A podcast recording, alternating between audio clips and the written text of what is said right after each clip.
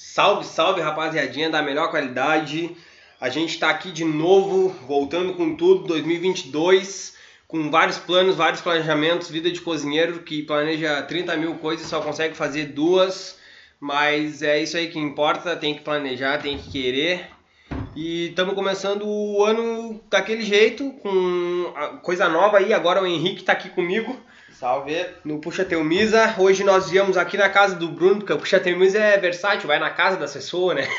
Isso aí é a domicílio. Viemos entrevistar aí o Bruno Feijó, que é nosso amigo de longa data aí já, cozinheiro, empresário, e estamos aí pra tirar umas dúvidas, trocar um papo legal aí com ele. Salve, salve, Bruno! Salve, galera! Abraço! Então, cara... E aí, Henrique, fala com nós, cara. Então, pai, dá o papo aí, ó. Eu fiz uns tópicos aqui pra nós, tipo, dar uma norteada na conversa, mas não que a gente precise seguir isso aqui à risca. E é isso, mano. Vou pedir aí, Bruno, te apresenta, diz o que tá fazendo, idade, o que tu quiser falar sobre ti aí, mano. Bruno, prazer primeiramente. 6 anos já de cozinha. Um dos primeiros picos que eu trampei foi com esse doente do Henrique. O idiota me liga faltando 30 minutos para abrir o restaurante, porque não tinha cozinheiro. E aí, chego lá e eu tinha que aprender a fazer um rolo de sushi em 30 minutos. E a gente se abraçou o fim de semana inteiro e acabou que a gente ficou, acho que 1 ano e pico. Ah, ficou uma data. Quebrando cabeça junto. Mas, meu, vamos assim, ó, vamos fazer que nem o Jack, então, vamos por parte. Cara, eu já te conheço por uma longa data, da época que nós não era nem cozinheiro ainda, não. que nós era tudo, menos cozinheiro. nem ovo frito na barra. É, bem isso mesmo. E, cara, como é que começou, assim, ó, esse teu... Eu vou te trazer uma lembrança até... Cara, eu te lembro, eu fazia umas tortinhas pra vender, tá ligado? Umas tortinhas de limão, umas mini tortinhas, cupcake, tá ligado? E o Bruno me chamou, meu, vou te comprar. Pô, vim entregar pro Bruno, trifeliz, porra, o Bruno tá me apoiando, tá ligado? Bah, mano, começão, assim, ó, tá ligado? Nem curso de Senac eu tava fazendo ainda. Miliano. E, bah, o meu, Bruno vai comprar, pô, o cara ficava trifeliz, né? Uma venda, o cara ficava assim, ó, bah, vendi, tá ligado? Certo, passo a passo. E o Bruno me apoiou. Cara, me diz uma coisa, como tu começou, assim, ó, qual foi o estalo que te deu que... Bah, eu quero ser cozinheiro. Cara, minha família inteira, tá ligado? Família inteira é cozinheira.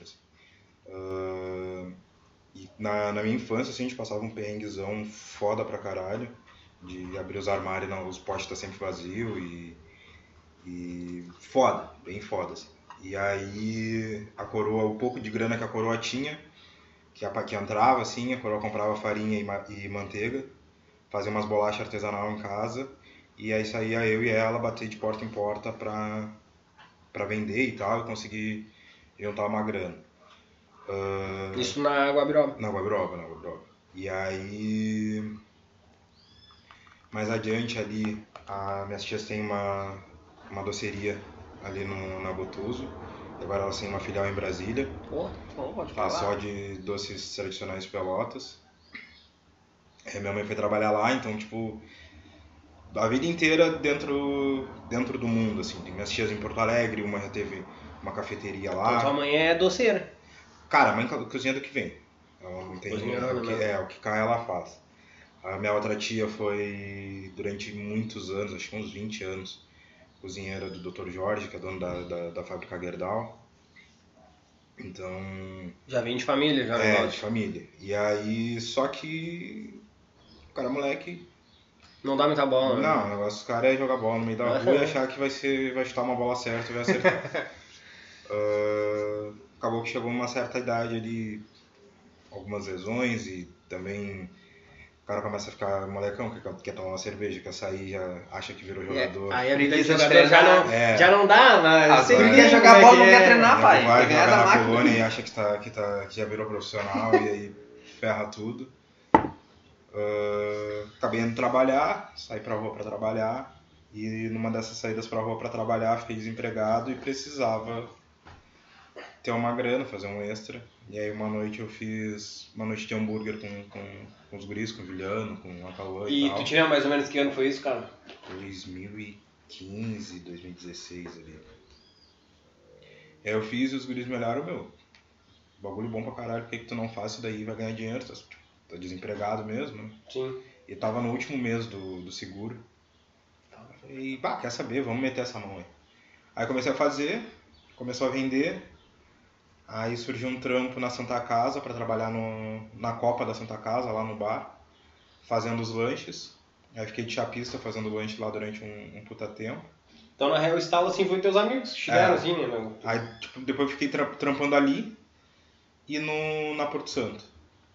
Aí pra Porto Santo eu já fui pra ficar de auxiliar de cozinha. Na verdade, pra Porto Santo eu fui pra ser garçom. Ah, eu me lembro dessa época que eu tava na Porto Santo. E aí faltou pintar na cozinha. Aí, tipo, meu, não quer ir, fui e não saí mais. Aí depois veio a faculdade e aí só... E quando tu entrou, assim...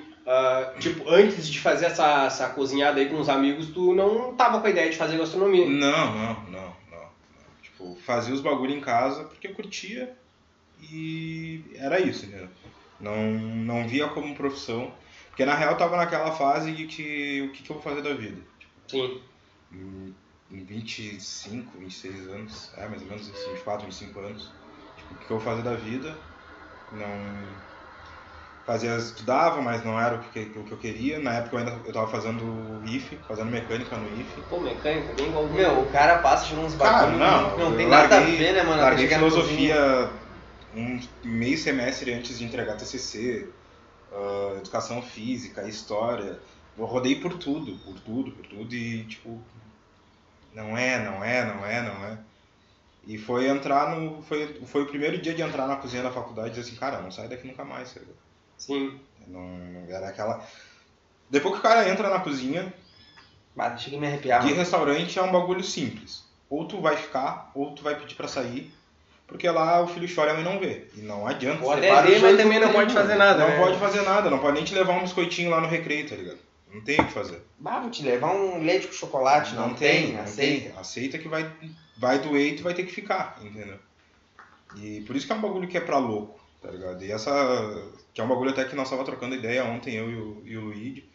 É o bagulho da romantização do que é a cozinha, tá ligado? Tipo, as pintas estão acostumadas a ver ali no Masterchef. A gente teve a experiência da semana acadêmica da faculdade com umas pintas que disputaram o Masterchef. E os caras dizendo, meu, sujou a Dolmã, para o programa, troca a Dolmã e já era. Entendeu? E, cara, não é aquilo ali.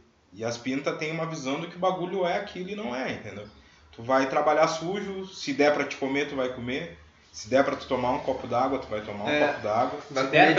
Se der pra ir no banheiro, entendeu?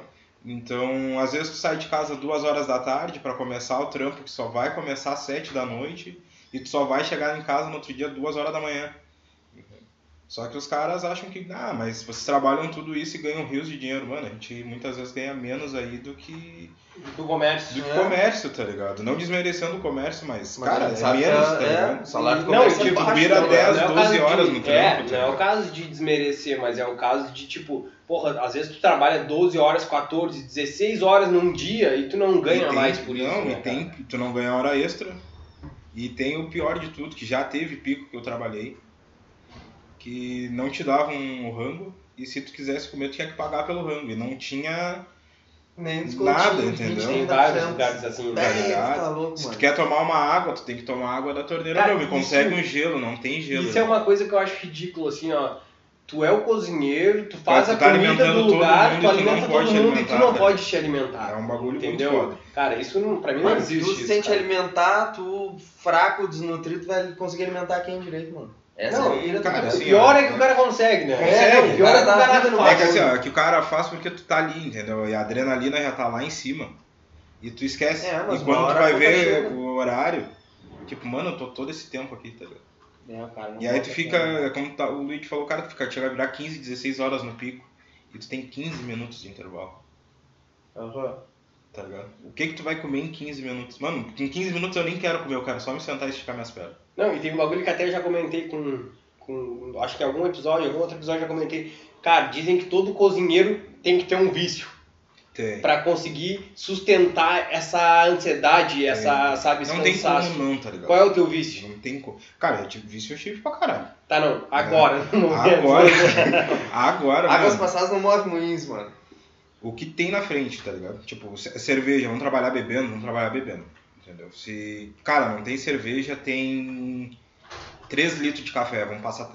É o que tem ali pra tentar manter, tá ligado? Porque, cara, não tem como. O louco dizer assim, ah, não, eu sou cozinheiro, eu não tenho vício, mano. Nem que seja o vício de passar tomando um copo d'água. Uma mania, né? Tu tem o vício. Tem um copo, uma mania. Eu nunca... Ainda bem, né, cara? Eu nunca peguei o vício do cigarro, né, meu? Mas a maioria dos cozinheiros que eu conheço é cigarro, né? Cara, é cigarro e café.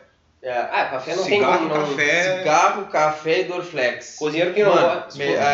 O cozinheiro mais gosta. O cozinheiro que não gosta de café. Não, é estranho, né, cara? É estranho, não tem como, tá ligado? Nem que seja um chá, tá ligado? Mas tu vai tomar um bagulho. Não tem como.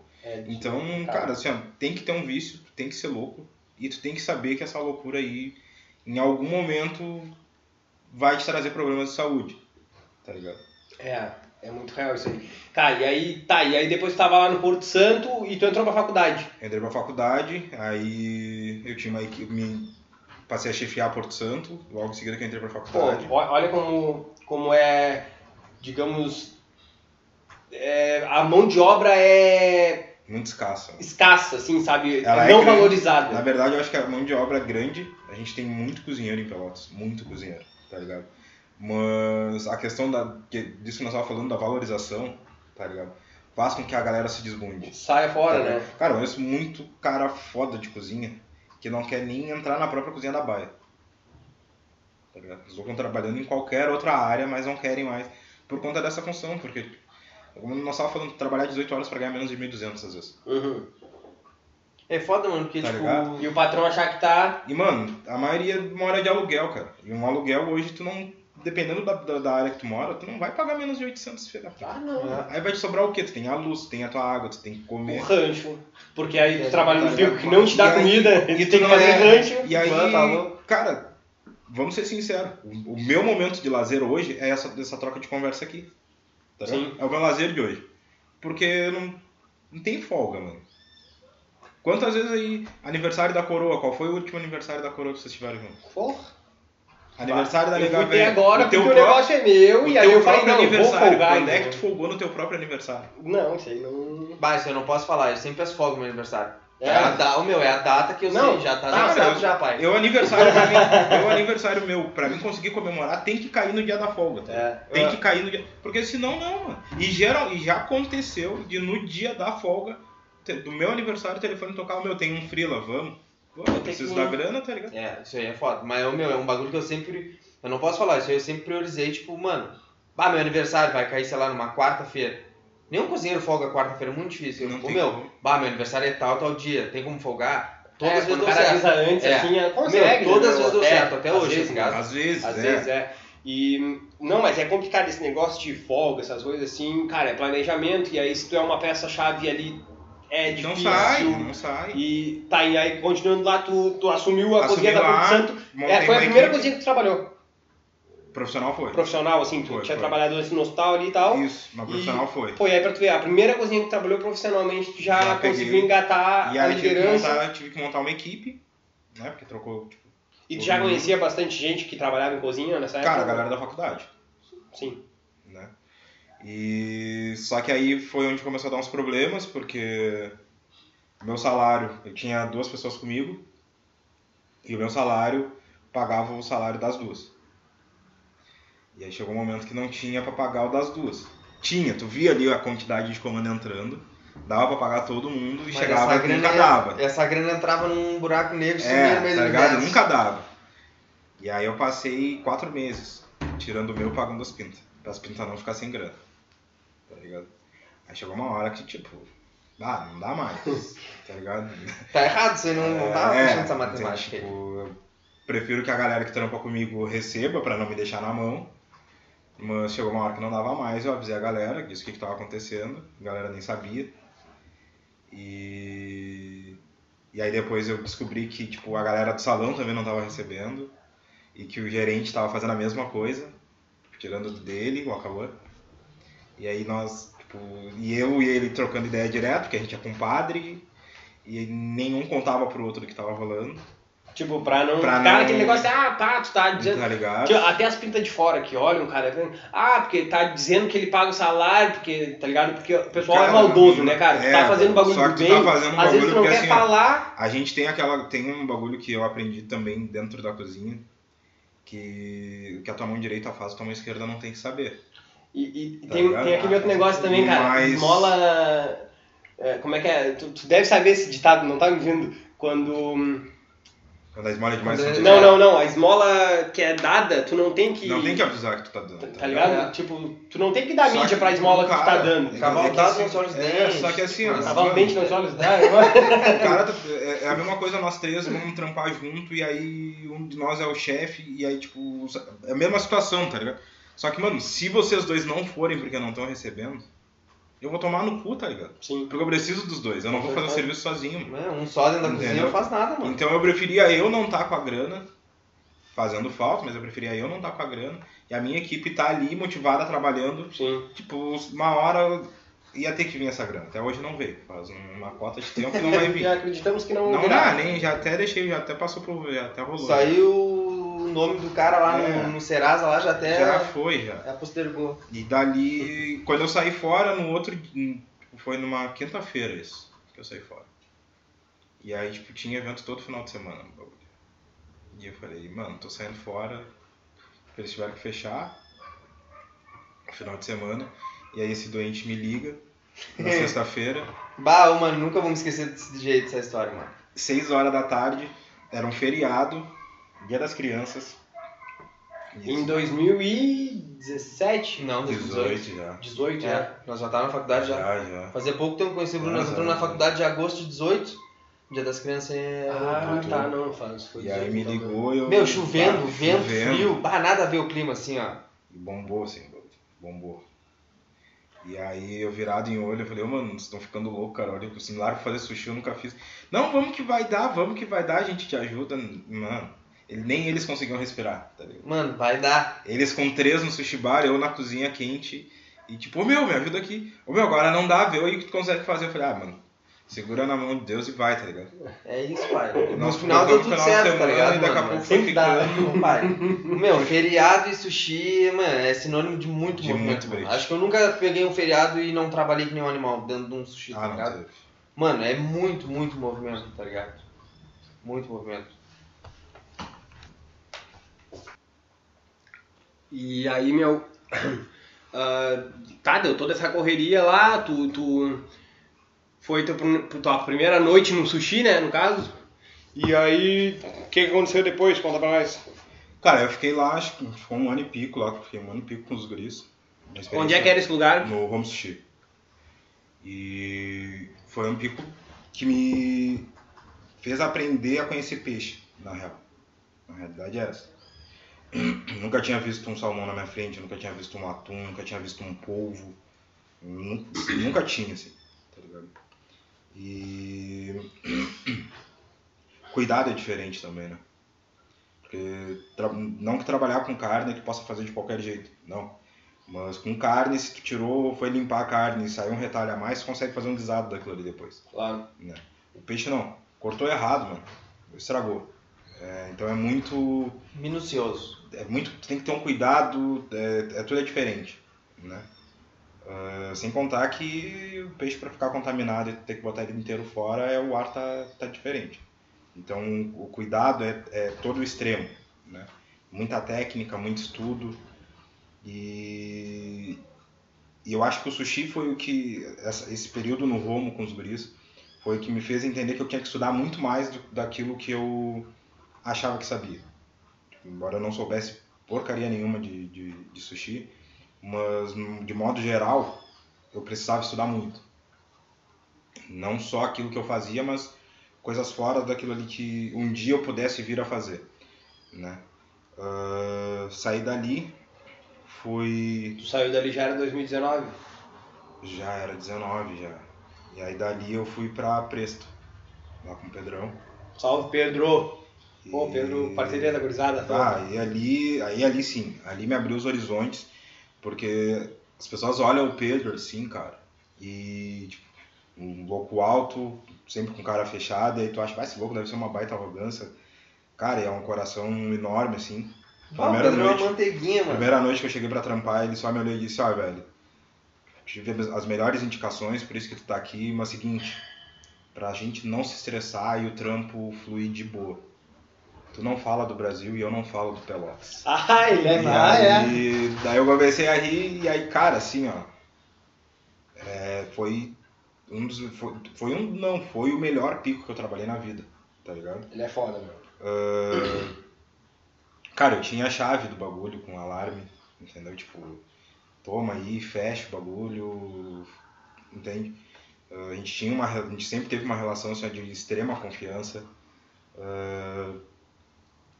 A única coisa assim, da nossa relação que não rolou de jeito nenhum foi ele passar a receita da massa da pizza. É intocável, assim. Só ele, e às vezes ele fazia sair de perto pra não ficar olhando a balança ali, o quanto ele tava pesando. Toma. Tá ligado? A única coisa assim que ele mais ou menos tipo, deu um norte e disse, meu, vou te dar um norte, mas tu estuda por ti. Eu não vou porque isso aqui é meio bagulho da massa. Tá ligado? A medição do pH da água, que era o que dava o cálculo do resto, da quantidade exata de farinha, da exata de fermento, tudo. Ah, toda uma 9 horas pra fazer uma pizza, tá tradicional, ligado? Né, mano? E cara, assim, ó, a gente ia fazer as massas de pizza sempre de um dia pro outro, né? E... aí, explicar pra galera aí que não sabe da Presto, né? A Presto é uma pizzaria de tradicional napolitana. Eles gritam agora aqui no posto do PSJ ali. Pra mim é a melhor da cidade, né? Cara, pra mim é a melhor massa pra mim é... napolitana inteiro, tá fora de série. É. A gente foi ali esses dias, a gente foi jantar ali. E aí a massa de fermentação né, natural ali fica de 24 a 72 horas fermentando, não passa. Quando a gente vê que vai passar das 48 para chegar a 72 ali, era uma festa. Porque era sinal que a pizza ia chegar no extremo da maturação dela, ia ficar uma pizza linda e perfeita para abrir, assim. Tanto que a galera dizia, quando chegava a pizza maturada pra gente abrir e mandar, era onde saíam os melhores elogios, assim, né? Mas aí nem sempre tu consegue fazer esse processo de esperar as 72 horas, porque o movimento às vezes é grande, demais, né? E tu acaba tendo que usar a pizza, né, com 24 horas. Não, e aquilo não é... pizza napolitana acabou, não tem como... vou fazer uma massa aqui agora. Fazer uma massa e deixar crescendo até hoje de noite, não dá, cara. Como. Faz massa de um dia pro outro, mano. E aí, cara, lá ele me ensinou muito, assim, muito, muito, muito mesmo. É um cara com uma visão... que muita gente... acho que hoje o Senac conseguiu ter um dos melhores professores que poderia. Tá ligado? Porque o Pedro é um cara que ele sabe tanto da cozinha italiana ali, sabe muito trabalhar com massas, como se tu largar o Pedro em qualquer outra área, o cara também tem um conhecimento então, muito cara, foda. Numa dessas bancas que eu participei do Senac, ele participou, acho que em todas comigo, assim, cara, a gente trocou muita ideia e eu achava que ele era mais focado nesse negócio no de pizza e tal. E ele me contou as viagens dele, né, cara? Pá, o cara entende muito, velho. Muito. Ele entende muito, assim, ó. A gente teve na semana acadêmica da faculdade, teve uma competição de pratos e tal ali. E aí eu falei pra ele, meu, tô pensando em participar e tal, o que tu acha? Ele, meu, vai, vamos quebrar a cabeça junto. E aí nós passamos 3 dias, velho, trampando e quebrando a cabeça. Esse é o lado bom, deixa eu te interromper, esse é o lado bom na real, né, mano? Porque, tipo, tu tava estudando e trampando com o Pedro, então, tipo, ele tava sendo teu professor. Ao mesmo tempo que ele era meu patrão, ele era meu professor. Ele era teu patrão, eu, tipo... E, cara, sinceramente, Pedro nunca foi meu patrão.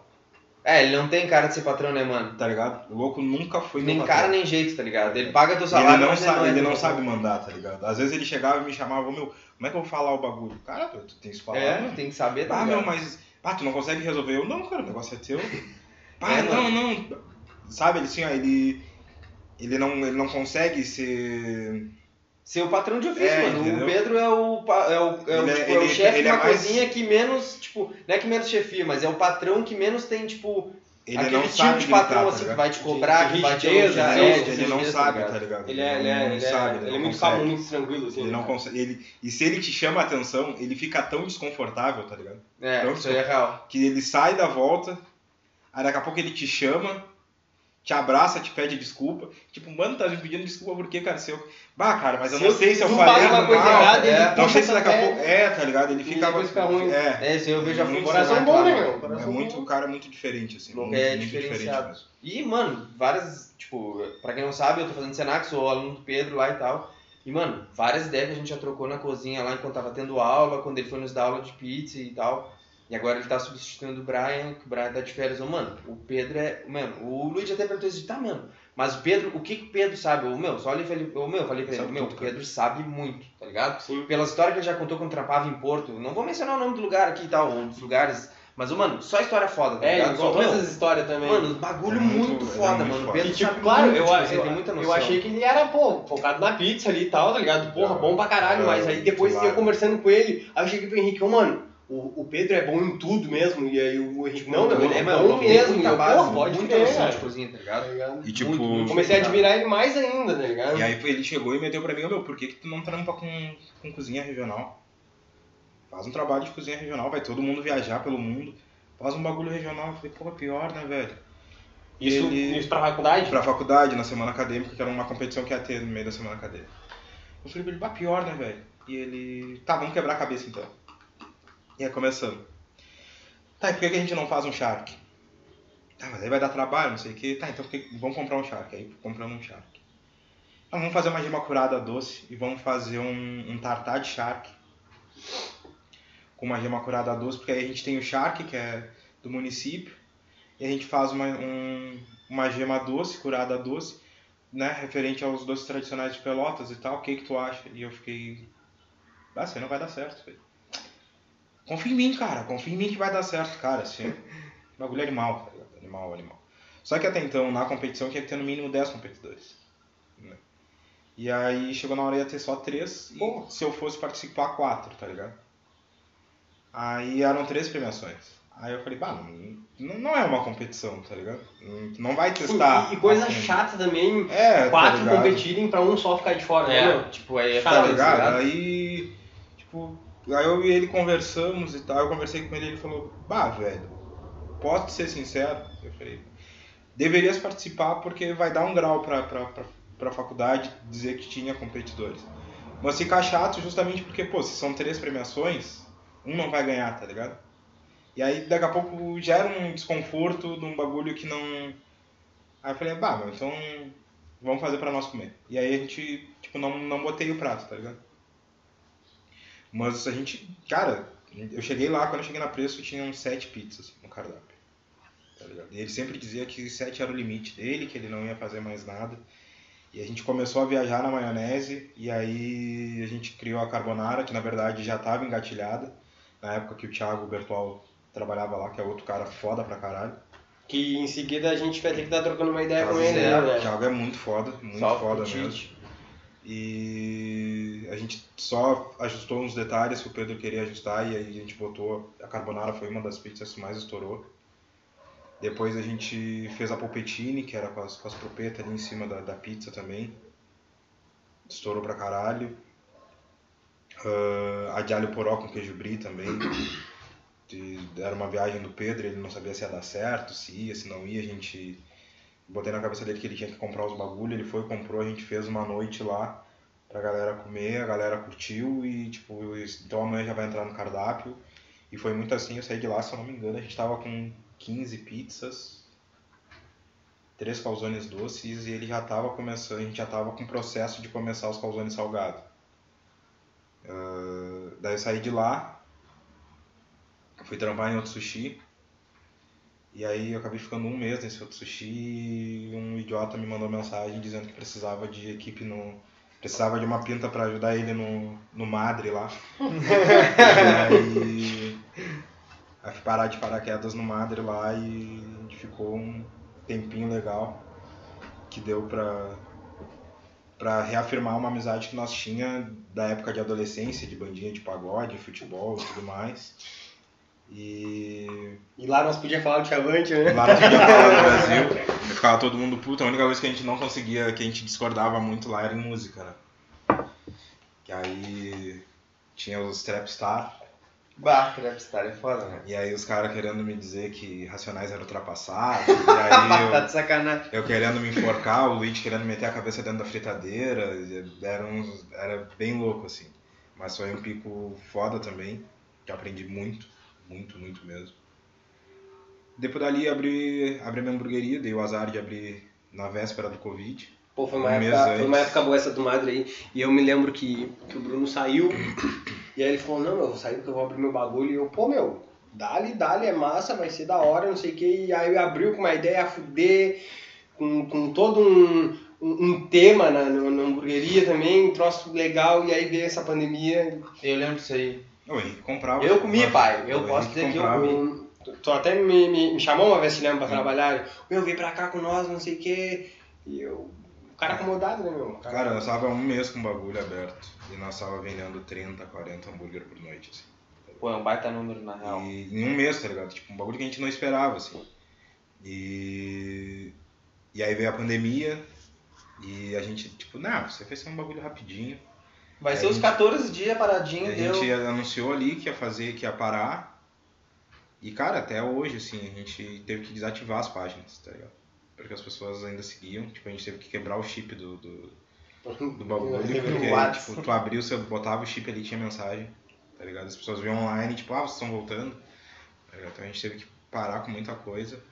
Foi um momento bem dolorido ali, porque, tipo, tu tá dando um passo, tá vendo o bagulho girar e aí... Pô, um passo grande, né, mano? Tranca. Tipo, tá realizando um sonho, na real. É, tá ligado? Tipo, que eu acho que esse é o principal motivo depois que o cara começa a entender... O que é cozinha, o que é o trampo, tá ligado? Porque de início o cara vira, como o cara tava falando inicialmente, o cara vira essas 16, 18 horas ali trampando. E aí fica, porra, ganho só isso, os caras venderam milhões essa noite. Tu escuta os caras dizendo, bah, deu 20 mil hoje, deu 30 mil, deu... E tu pensa, porra, eu vou ganhar 1.000 pila, tá ligado? No mês, né? No mês, tá ligado? 20 mil na noite e tu ganha 1.000 no mês. No mês, tá ligado? E tu acha, tu trilo, dia, bah, não... Pô, esse final de semana foi tri bom, e é o último final de semana do mês, e no quinto dia hoje tu vai receber. E tu não recebeu. E quando vê, pá, não, quando vê, pinga 200 a mais, não, né? Mais 200, eles vão se divertir, e pá, aí, mano, pinga a mesma coisa de sempre. E aí, tipo, comecei a ver que, tipo, velho, por que eu não posso correr por mim? Tá ligado? E nessa do correr por mim, a gente voltou com a dos, recomeçou a dos dois, no meio da pandemia lá.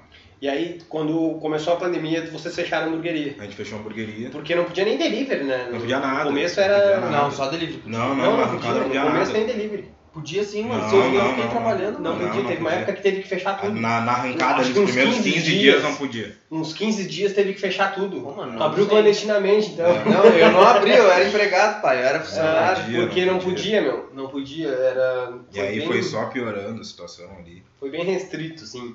Uns 15 dias, 20 dias ali foi bem restrito. O primeiro inicial ali foi foda. Eu lembro de ficar um final de semana enjaulado na Bahia. Eu me lembro que assim, ó, a pandemia começou 17 de março. Isso. E eu tava no Madrid, e aí teve reunião na nave, e aí a galera chegou lá, não, vamos organizar aqui. Cara, a gente começou a fazer produções, pra galera só passar... E pegar e levar pra casa e ficar abastecido, entendeu? Podia, não podia. E aí, pô, foi um negócio assim, ó, todo mundo assustado, cara, porque parecia um apocalipse, tá ligado? Mas na real era, né? O cara não sabia o que ia acontecer, né, mano? Vamos produzir pra caralho, vamos encher todo mundo de comida pra não faltar comida pra ninguém, pô, até eles fizeram um negócio bem legal, fizeram um monte de comida pra dar pra galera, sim, assim, sabe? Disso. E aí quando vê, eu tava com as férias atrasadas e não, Luigi, tu vai entrar de férias porque a gente vai ter que, tipo, dispensaram uma galera, e aí quem podia dar férias, eles deram férias, e aí eu fiquei assim, cara, eu não tô entendendo muito bem o que tá acontecendo, eu só vi os negócios dos caras tudo fechando e demitindo todo mundo, sabe, cara? Assim. E foi bem assustador. Meio assustador também no começo, assim, um monte de caso e tal, e tu aí começou a ter ódio, não sabia o que ia acontecer, tá ligado? Tava, tipo, eu fui uma das primeiras pessoas em Pelotas a pegar. Imagina, mano. Tá ligado? Tipo, eu perdi 17... Tu nem sabia o que era. Eu nem sabia o que era. Tu nem sabia que era Covid. É isso que eu perdi 17 quilos em uma semana, tá ligado? Tá louco, mano. Tipo, eu tenho 30% do pulmão funcionando só por causa disso. E aí, cara, tem... Outra coisa, assim, é o... Deu a pandemia, tu fechou a hamburgueria, né? E depois disso, tu fez o que nesses primeiros meses, assim? Aí, como a gente morava num condomínio que tinha uma galera, assim, a gente ressurgiu com a dos dois. E, pra quem não sabe, o que é a dos dois? A dos dois é um negócio de comida... No início era comida artesanal. Na verdade, era salgados ali. A gente fazia empanada de massa podre, cachorrinho assado, fazia umas trufas, fazia uns bagulho. E a gente vendia só no condomínio. E como, tipo, a Marina ficou desempregada... Né, tipo, dessa função que todo mundo perdeu o trampo, a gente tinha que pagar aluguel, tinha que pagar tudo, e a gente viu a oportunidade do condomínio e começou a vender, e vender bem, tipo, a gente pagava o aluguel, vivia tranquilo só nisso. Daí a gente viu a oportunidade de começar com as marmitas ao meio-dia, e aí também, tipo, começou a dar um boom legal, só que o condomínio tinha um problema de estrutura. E aí vários apartamentos começaram a abrir rachadura e tal. E um dos que abriu essas rachaduras foi o nosso. Pô, mais uma zica. É. E aí eu em seguida fui trampar num restaurante lá em Pinheiro Machado. E nisso a pandemia já tinha dado uma segurada, não? Não, ainda tava firme ainda. Então era meio de 2020, tipo. É, meio de 2020, ali, junho de 2020. Não, e uma diferença, porque lá o condomínio de vocês era bem maior, né, cara? Bem maior. Tinha bem mais apartamentos, assim, pessoal. Tinha uns 400. Então o almoço funciona, tudo funciona, a venda funciona. Fornecia almoço, aí tu chega num lugar novo, né, até as pessoas te conhecerem, porque, cara, querendo ou não, a galera não come um rango de casa de qualquer um, né, meu? Então, tipo, lá a gente forneceu o almoço da galera, forneceu o café da tarde da galera, a gente comprava marmita no almoço e na janta. A gente tinha as pizzas congeladas também, que os porteiros do prédio compravam durante a noite pra manter e pá. E... Então foi bem difícil, assim, a saída, porque, tipo, foi um outro momento que a gente tava crescendo... E teve que cair de novo. Então... Foram muitos altos e baixos, assim, que faziam a gente, em alguns momentos, até pensar em desistir. Tipo, não, o negócio é... Trabalhar pros outros, porque pra nós não tá dando. Então foi foda, assim. E aí a gente acabou voltando pra Pelotas, até por umas questões de saúde familiar. E numa dessas vindas a gente tava gastando muita grana e tal. E... Vocês trabalhavam lá em Pinheiro, iam e voltavam? A gente trabalhava lá e vinha nas folgas, né? Sim. E aí a gente decidiu que, tipo, vamos montar um cardápiozinho, vamos jogar. É que a galera tá toda hora perguntando. E vamos ver o que dá. E a gente jogou, assim, e... O primeiro final, a gente fez um dia só, ia fazer um dia só. E, tipo, esse único dia deu uns quase 500 pila em venda. Tu ia fazer, no caso, um dia na semana? Um dia na semana. Só que como a gente já tá 2 dias aqui, tipo, a gente fez um dia, deu quase 500 ferros. Ah, isso era na folga ainda. Tipo, trabalhavam lá e na folga vinha e fazia isso aí. E aí acabou que eu acabei perdendo, quase perdi minha mãe pro Covid. E na mesma semana eu perdi meu tio numa terça pro câncer e a minha tia numa quinta pro Covid. Ah, tá louco. E aí a gente acabou entrando em férias. A gente acabou entrando em férias e aí nessas férias a gente veio pra cá e começou a tocar. A rodo, vender. E aí produzindo todos os dias. E aí a gente começou a fechar algumas parcerias em cafeterias e tal. E numa dessas os guris da Taurus perguntaram se a gente não fazia pão de hambúrguer. Aí a gente disse que a gente nunca tinha feito, mas a gente podia fazer pra testar. E a gente fez, deu certo. E aí, tipo, firmou com os guris, aí em seguida... Já veio a Confraria do Espetinho também, em seguida já veio a Bad Style. A Confraria é onde a Marina tá agora. É onde a Marina tá agora. E aí a gente começou, a gente já tá com alguns picos aí de fornecimento de pão. Estamos com mais 2 agora só finalizando os testes ali, porque são pães diferentes do que a gente fazia, então a gente tá ajustando o sabor, ajustando... todo o detalhe. Como é que foi essa mão do pão aí, Bruno? Tu fez assim, já acertou de primeira? Como a gente sempre... Como a função... E aí veio essa função de poder... da experiência de ter trabalhado com o Pedro, né? E aí ele mostrava esses detalhes das massas e tal. Foi mais fácil para ir assimilando e entendendo o tempo certo de processo ali, as alterações que davam para fazer, até para baixar custo e não perder qualidade. Então foi bem tranquilo. As únicas definições que a gente foi tendo, e foi acho que uma semana só, que a gente levou para chegar à modelagem certa, era só nessa questão do tamanho do pão. Sim. Né? Ou a gente não faz modelagem em aro, então ele fica mais artesanal, então tem mais a função da gramagem e tudo mais, tempo de fermentação. Então foi só esse ajuste aí que a gente acabou fazendo dentro desse um mês. E aí já foi, tá ligado? Mas foi basicamente isso. E cara, a gente já falou aí da tua formação um pouco. Tu ainda não acabaram a faculdade por causa da pandemia, né, meu? É, a faculdade tá, tipo, parada. Esse semestre que passou eu até dei uma de loucão, peguei 9 cadeiras pra ver se finalizava tudo e ficava só pelas práticas ali, né? E o estágio também. Eu tava indo de boa e ver esses problemas familiares que, tipo, foi um mês que me destruiu psicologicamente. Turbulência. E aí eu acabei não conseguindo dar sequência, mas acredito que agora dê pra voltar e aí sim, vamos ver se até o final do ano a gente consegue matar. E cara, fez algum outro curso assim fora a faculdade? Sim, me graduei na Nagoya Sushi School, que é uma escola de sushi, acho que o Henrique te chegou a fazer também, né? Fiz. E como é que é esse curso, assim, ele é um básico de sushi? Não, aí depende, né, porque eles te dão vários cursos, né? Do básico ao avançado. Eu fiz o avançado. Já, no caso, aí já pega tudo. Pega o básico, o intermediário e avançado. Pega todos os cortes, todos os peixes. Mas pra galera que quer fazer assim, eu quero fazer só o básico, tem também. Tem só o básico. Aí tu vai aprender ali, tipo, filetar o peixe, fazer o arroz, tipo, pra fazer sushi em casa. Eu não quero, não vou trabalhar. Tipo, vai lá e faz o curso básico, tá ligado? E tem esse curso em Pelotas, como é que faz? Não. Aí, geralmente, é em Porto Alegre. Né? E não é toda hora. Esporadicamente. Tem que acompanhar a página os caras no Insta ali e tal. Agora, e, tipo, daqui um mês eles já começam a fazer propaganda hoje, tá ligado? Só vai que é um bagulho turma, que tipo, é 10, 15 vagas e já era. E aí fechou vaga e deu, tá ligado? Aí tu fica tipo, esperando pela próxima. Agora eles estão com... Eu sei que em abril sai a prova da proficiência. O que seria essa prova aí? É onde tu ganha um grau a mais, né? E aí tu faz a proficiência... Passando na proficiência, tu tem direito a fazer a prova do Kuruobi também, que aí é o nível máximo, que é onde tu te torna faixa preta em sushi. Aí vem os caras do Japão pra fazer a avaliação, aí não é a galera daqui. Então aí já é um outro grau também, muito mais avançado.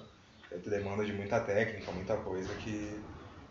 Pô, conhecimento pra fazer a proficiência... Tem uns cabecinhas que eu conheço aí que fizeram, mano, tu tem que estar muito... tem que estar assim, na lida todos os dias. Eu não... Tipo, eu acho massa pra eficiência, acho massa quem fez assim, mas... Até porque também não tá mais atuando no meio do sushi e tal. Eu pirei até no início, assim, de fazer, quando eu fiz o curso e tal, eu pensei, ano que vem tem a proeficiência, vou fazer, né? Vai ser bom pra mim, tava, tipo, trampando com sushi, querendo saber mais. Pô, tinha recente aprendido um monte de técnica nova.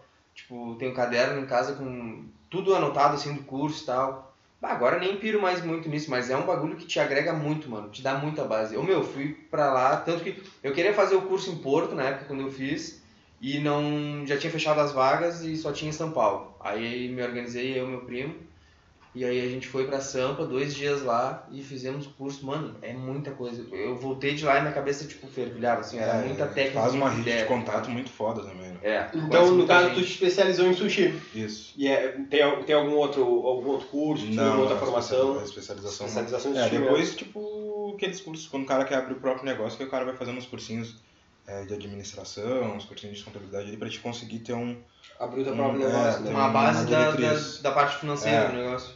E, cara, qual de todos os lugares assim que tu já trabalhou, tanto aqui em Pelotas quanto fora, qual foi o lugar mais massa, assim, mais da hora que tu disse, porra, esse lugar, não pela culinária, só pelas pessoas, mas englobando tudo, sabe? Tipo a vibe completa. A vibe completa. Pessoas, gastronomia, lugar e trampo. Qual foi o melhor lugar que tu trabalhou? Pra mim, sem sombra nenhuma de dúvida, assim, a Presto.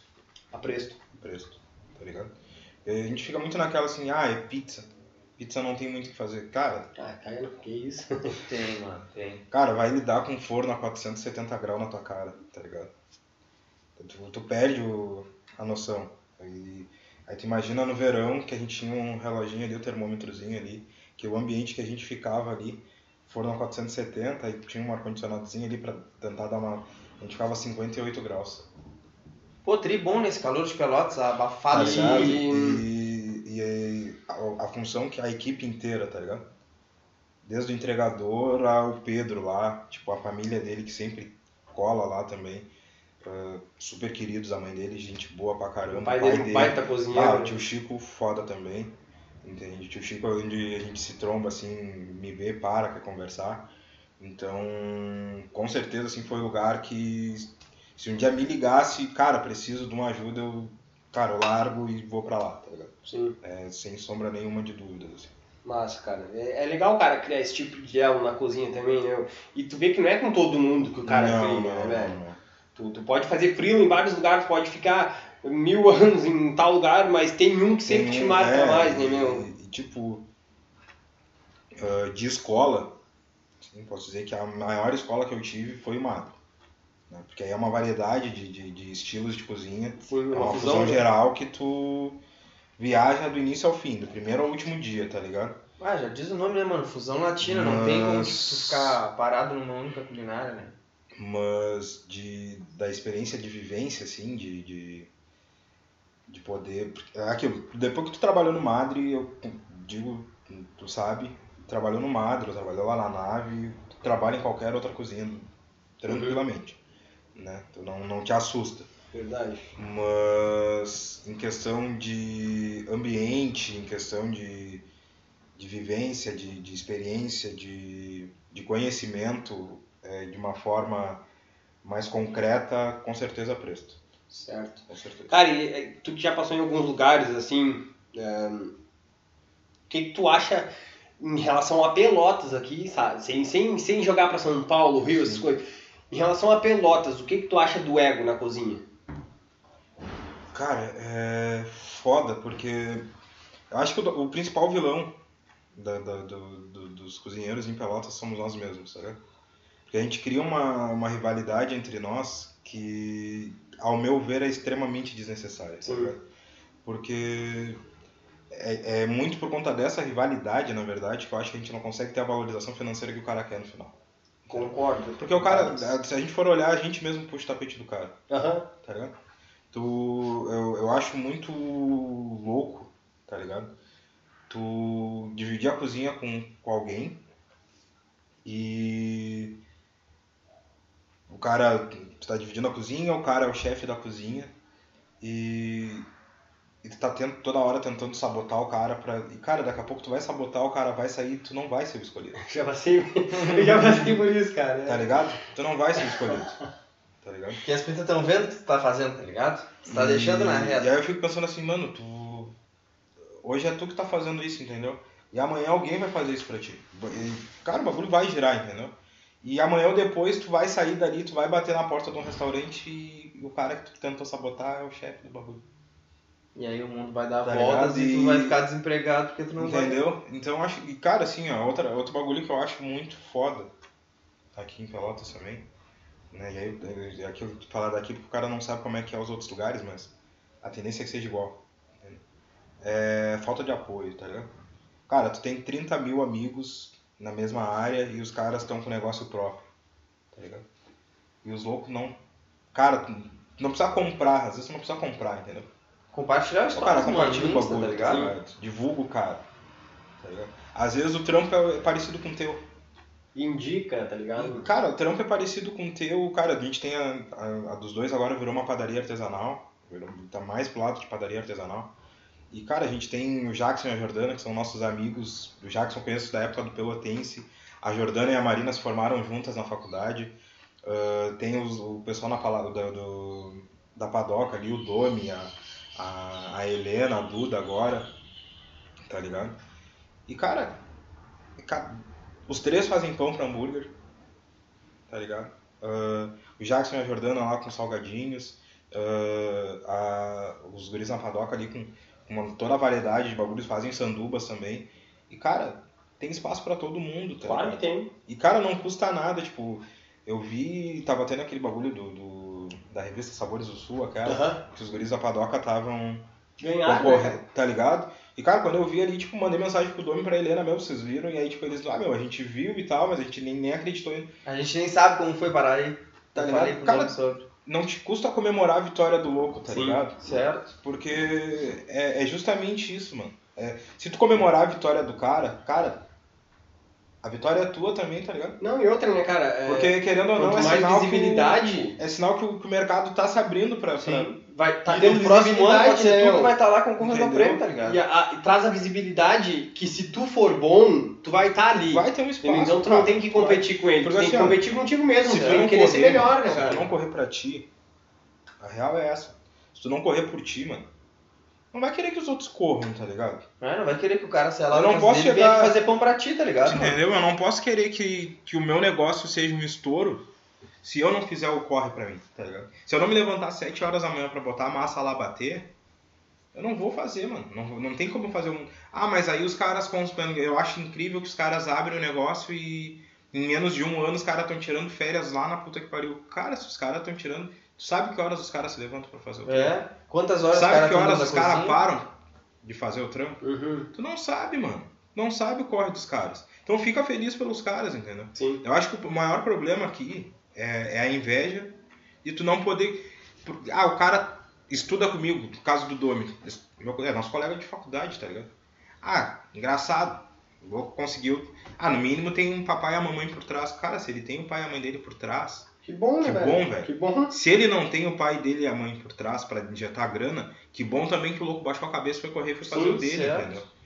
O problema muito aqui também é o desmerecimento, é sempre tentar achar uma justificativa do porquê o outro tá conseguindo, cara, e eu não. O Domi é um cara que eu tô louco que ele vem no podcast, que a gente vai ter bastante coisa pra conversar. Hashtag Domi, vamos, bora.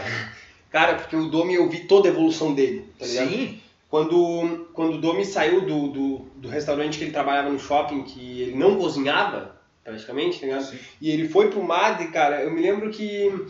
Nós chegava assim, que naquela época eu acho que eu não tinha assumido ainda a cozinha do Madrid, eu chegava, era 2:30, 3 horas, e ele tava no almoço, tá ligado?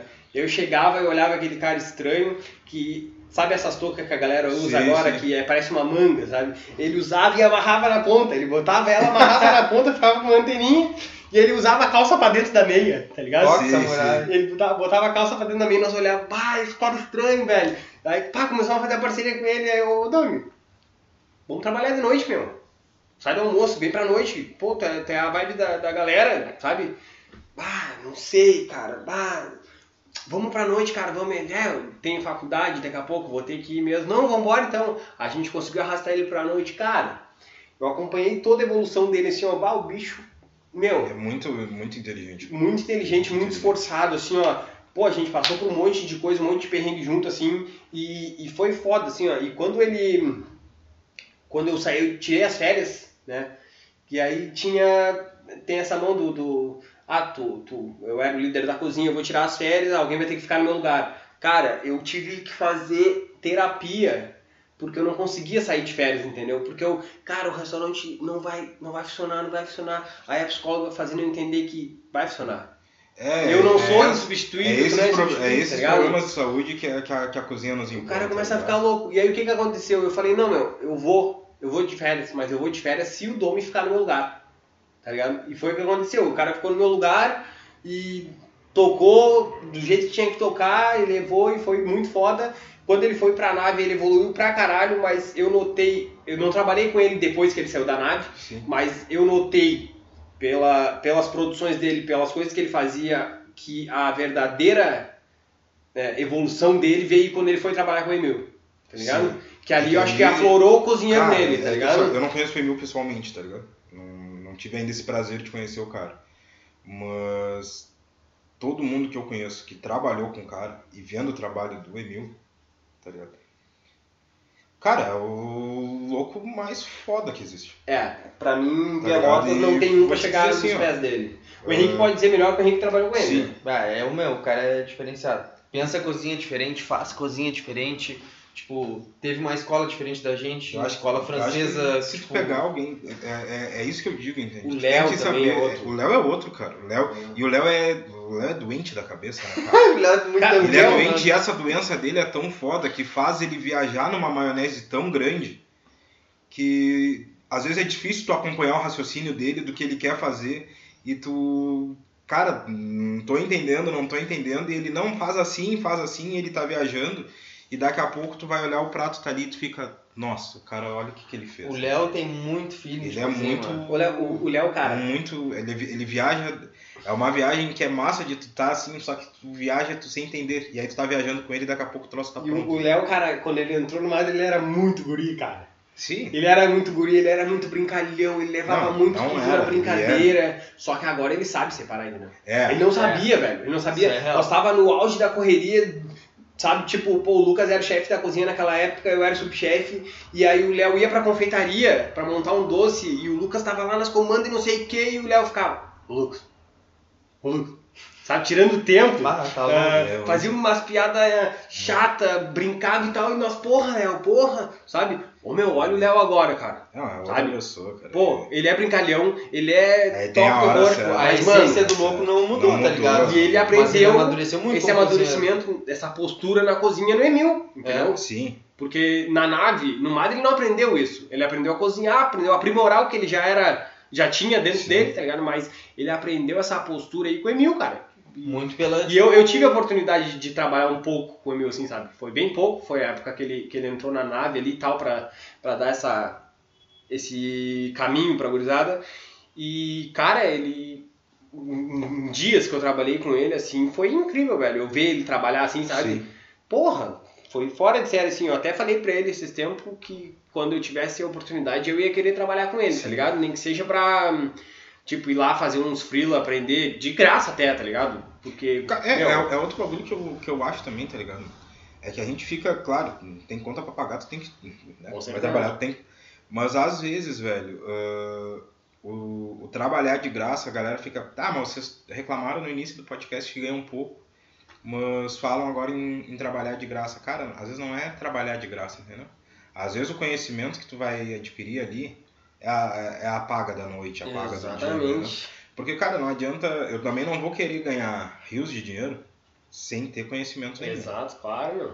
Tá ligado? E, cara, às vezes pra te ter o conhecimento, tu tem que chegar perto das pessoas mais fodas. E, às vezes, as pessoas mais fodas estão com uma equipe fechada que elas não podem te pagar. Não tem espaço pra pagar mais. Sim. Um.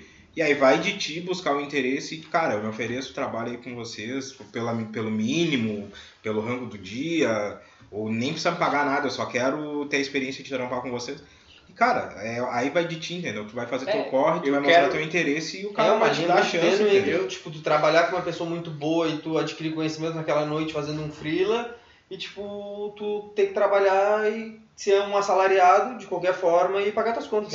Então, agora o meu projeto, agora eu tendo o meu negócio próprio e ele dando certo, que, pô, graças a Deus tá dando já, tem um tempo... Meu negócio é meu dia de folga, cara, é ir trabalhar num lugar foda, sabe, por conhecimento, cara, sabe? Eu agora eu vou, até nem falei ainda com ele, mas eu vou falar com o Vinícius lá, do Vinícius Bistrô, pra ver se dá pra eu ir algum final de semana lá durante o almoço, sabe? Sim. Dar uma ajuda, aprender um pouco, porque é outro cara que eu admiro um monte, como pessoa e como cozinheiro, tá ligado? Como pessoa também não conheço. Fez o mesmo curso que eu no Senac ali, e fez 1 ou 2 anos antes e o cara simplesmente, correu atrás, tá ligado? Pô, do zero, assim. Pelotas tem muita gente boa, tá ligado? Muita gente boa mesmo. Mas é esse ego do pelotense que acaba atrapalhando... Pelotas produz muita gente boa, tem muito trampo massa, tá ligado? Só que a gente tem dois problemas, né? Tem o ego da galera, entende? Tem... acho que para as equipes de cozinha essa é a pior parte, tá? É o ego. E Pelotas, querendo ou não, cara, ela tá aprendendo ainda gastronomia. Ah, gastronomia daqui tá gatinha, né, mano? Porque, querendo ou não, Pelotas é lanche, cara. É X, é conhecido por isso, né? Tá ligado? Então, tu abre os aplicativos de comida aí, tu abre um iFood, um delivery, de qualquer um. Tem 50 bagulho de lanche, uns 6, 7 de sushi. Pra mais, sushi aí, não, mais, se tá tu for botar na comparação, é 50 pra... É 10 por 1, entendeu? É Bauru a rodo. É bizarro. E aí tu vai olhar ali, por exemplo, a gente tava falando, esses dias eu tava olhando a pontuação da Presto, por exemplo, no iFood, tá ligado? Falei, cara, ridículo. É, o Pedro comentou isso aí, cara, só se queimando. Esse pinto acho que é um tipo de pizza, que é a pizza comercial de Pelotas, recheio, um monte de queijo. Acaba, e não é, tá ligado? Tu acaba te queimando. Às vezes tu acaba queimando. Tu acaba queimando o teu trabalho, tá ligado? Tipo, tem uma pra mim, a minha lancheria preferida, que é o Peitos Lanches lá no Fragata. E eu tava conversando com o Igor sobre isso, e o Igor disse: Bruno, eu tirei do iFood. Eu tirei, agora quer pedir, ou vem aqui, comer aqui, ou me liga, manda no WhatsApp ali. Sim. Porque se eu vendo no iFood, todo mundo, eu vendi 50 lanches na noite, 49 gostaram, ninguém vai dar 5 estrelas. O um que não gostou vai lá, vai me botar 1 estrela e vai me cachorrear. Isso aí é real. E eu vou perder. Cara. E aí ele disse, cara, entre perder. E outra que é um sócio também, né? O iFood, né? Te tira horrores de dinheiro. E aí ele pegou e disse, cara, os clientes me mandam mensagem aqui pelo WhatsApp. Eu não conheço as pessoas, mas já me pedem. Eu já sei até qual é o lanche dos caras. Sim, dá certo. Ele disse, pô, aí ele me contando que teve um dia que o cara pediu um lanche e pediu a Coca. E ele se esqueceu de mandar a Coca. E aí ele mandou mensagem pro cara. E o cara, não, tá tranquilo, tá tranquilo. E aí ele ficou com medo que o cara não fosse pedir de novo. 2 dias depois o cara foi e pediu. Aí ele mandou o lanche do cara. Mandou uma coca. Mandou a coca de graça. E ainda mandou um chocolate pro cara de, tipo, valeu por ter retornado. Por ter entendido aí também, entendeu? Tipo, um bagulho que tu aproxima, aí tu fica pensando assim, ó, porra. É muita coisa, entendeu? Não é só o ego da galera. Mas também tem a questão do cliente final, entendeu? Uhum. Se o cliente tá disposto a ter essa experiência. E Pelotas, a gente querendo ou não, cara, a gente só consegue ter essa experiência e ter essa aprovação de experiência quando a faculdade tá aberta, mano. Porque aí tu tem galera do norte, do leste do país, do centro do país. Não, cara, sabe o que me falaram? Me falaram que eu e a Elisa era muito peitudo de botar um delivery de coisas que não são comuns. Tá ligado? Mas tu vai fazer o mais do mesmo, mano. Que a gente vai continuar no mesmo. A gente botou taco, empanada, e aí o pessoal, mas tu é peitudo porque a galera não tá aberta a conhecer. Cara, tem muita gente que pergunta. Só que a gente pega clientes que estão abertos, tá ligado? Tem muita gente que pergunta, tá, mas o que é empanada? E tu vai explicar, entendeu?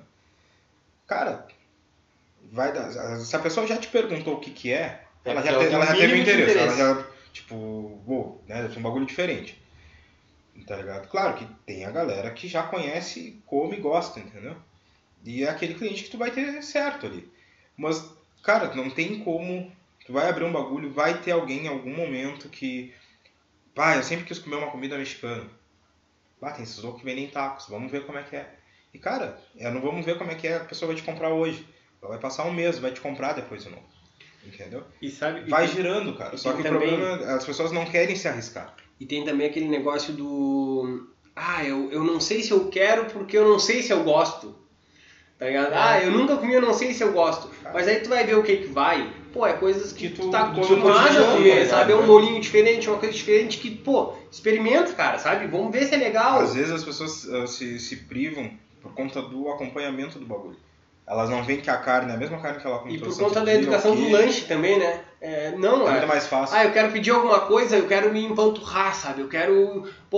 que nem o negócio da pizzaria da Presto. Vou pedir uma pizza, eu quero ficar sem conseguir caminhar depois que eu comer a pizza. Não é isso, cara. A gastronomia não é isso, entendeu? Não vai. Tu vai comer um bagulho diferente, uma experiência. Não é só a comida, entendeu? A régua de avaliação em Pelotas é sempre essa, mano. Por que eu vou gastar 23 pila num taco, se eu posso gastar 23 no Bauru e eu vou comer e vou ficar mais cheio? Por que eu vou gastar, tipo, sei lá, vamos botar 35 pila o preço da pizza do Pedro, se eu posso comprar uma família, vai comer 4 bonecos a 45, 50 pila, tá ligado? Vem batata frita, entendeu? Vem batata frita, vem aquilo, mano. Tipo, é diferente, cara. Quando eu trabalhava lá, chegava as pintas pra comer a pizza, aí vinha uma pizza, que bonito, não sei o quê.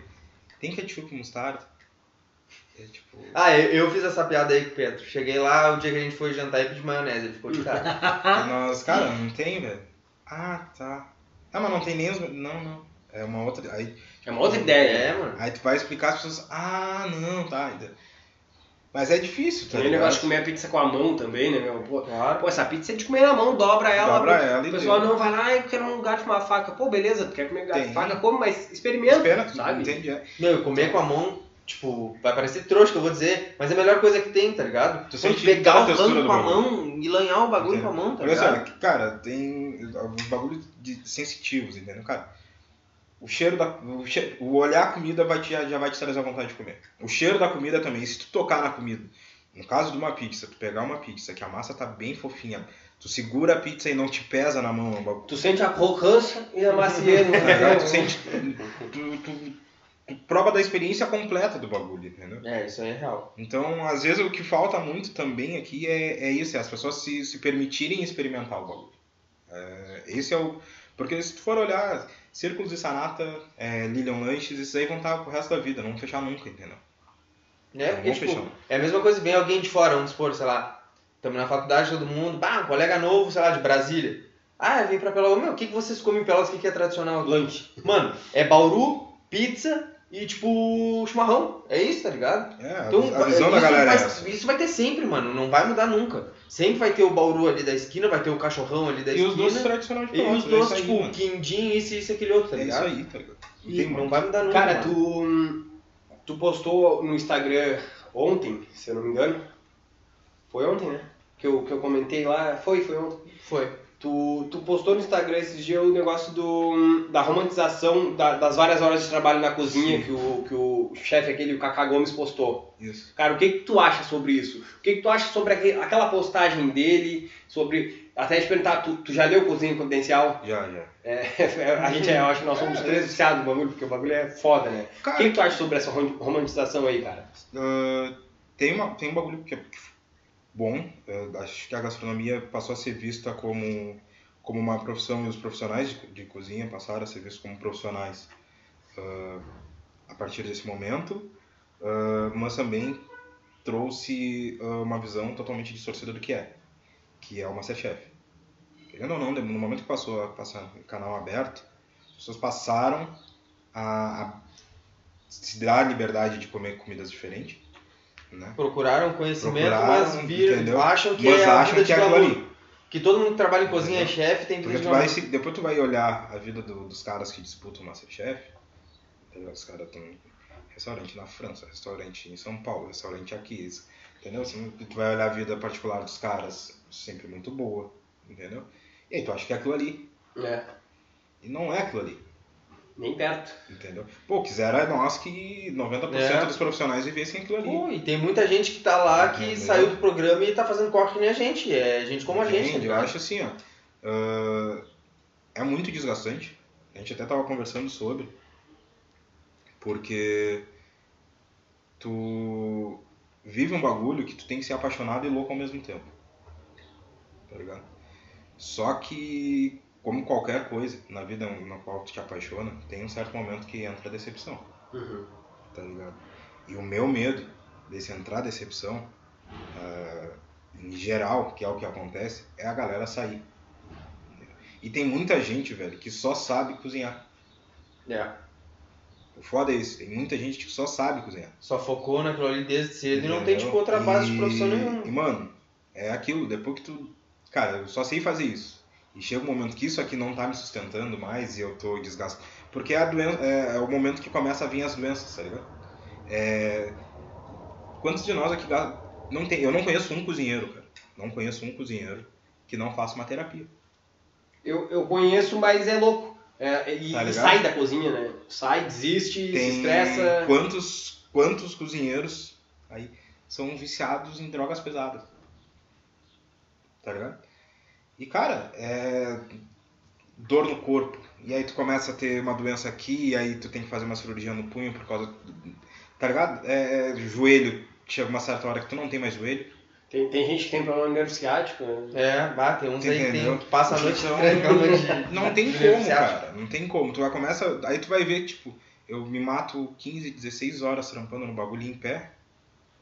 Ganho pouco e eu tenho... gastar com o que eu ganho, eu tenho que gastar com a minha saúde pra continuar em pé essas 16 horas. Entendeu? E ainda tem aquele negócio do tipo assim, ó, tá, tudo bem, cara, tu trabalhar bastante, tu gostar e tal, mas aí tu não é valorizado. E aí tu quer receber muito mais, tu sabe o que tu faz pra receber mais, mas o dono do lugar não te valoriza e acha que ganha pouco.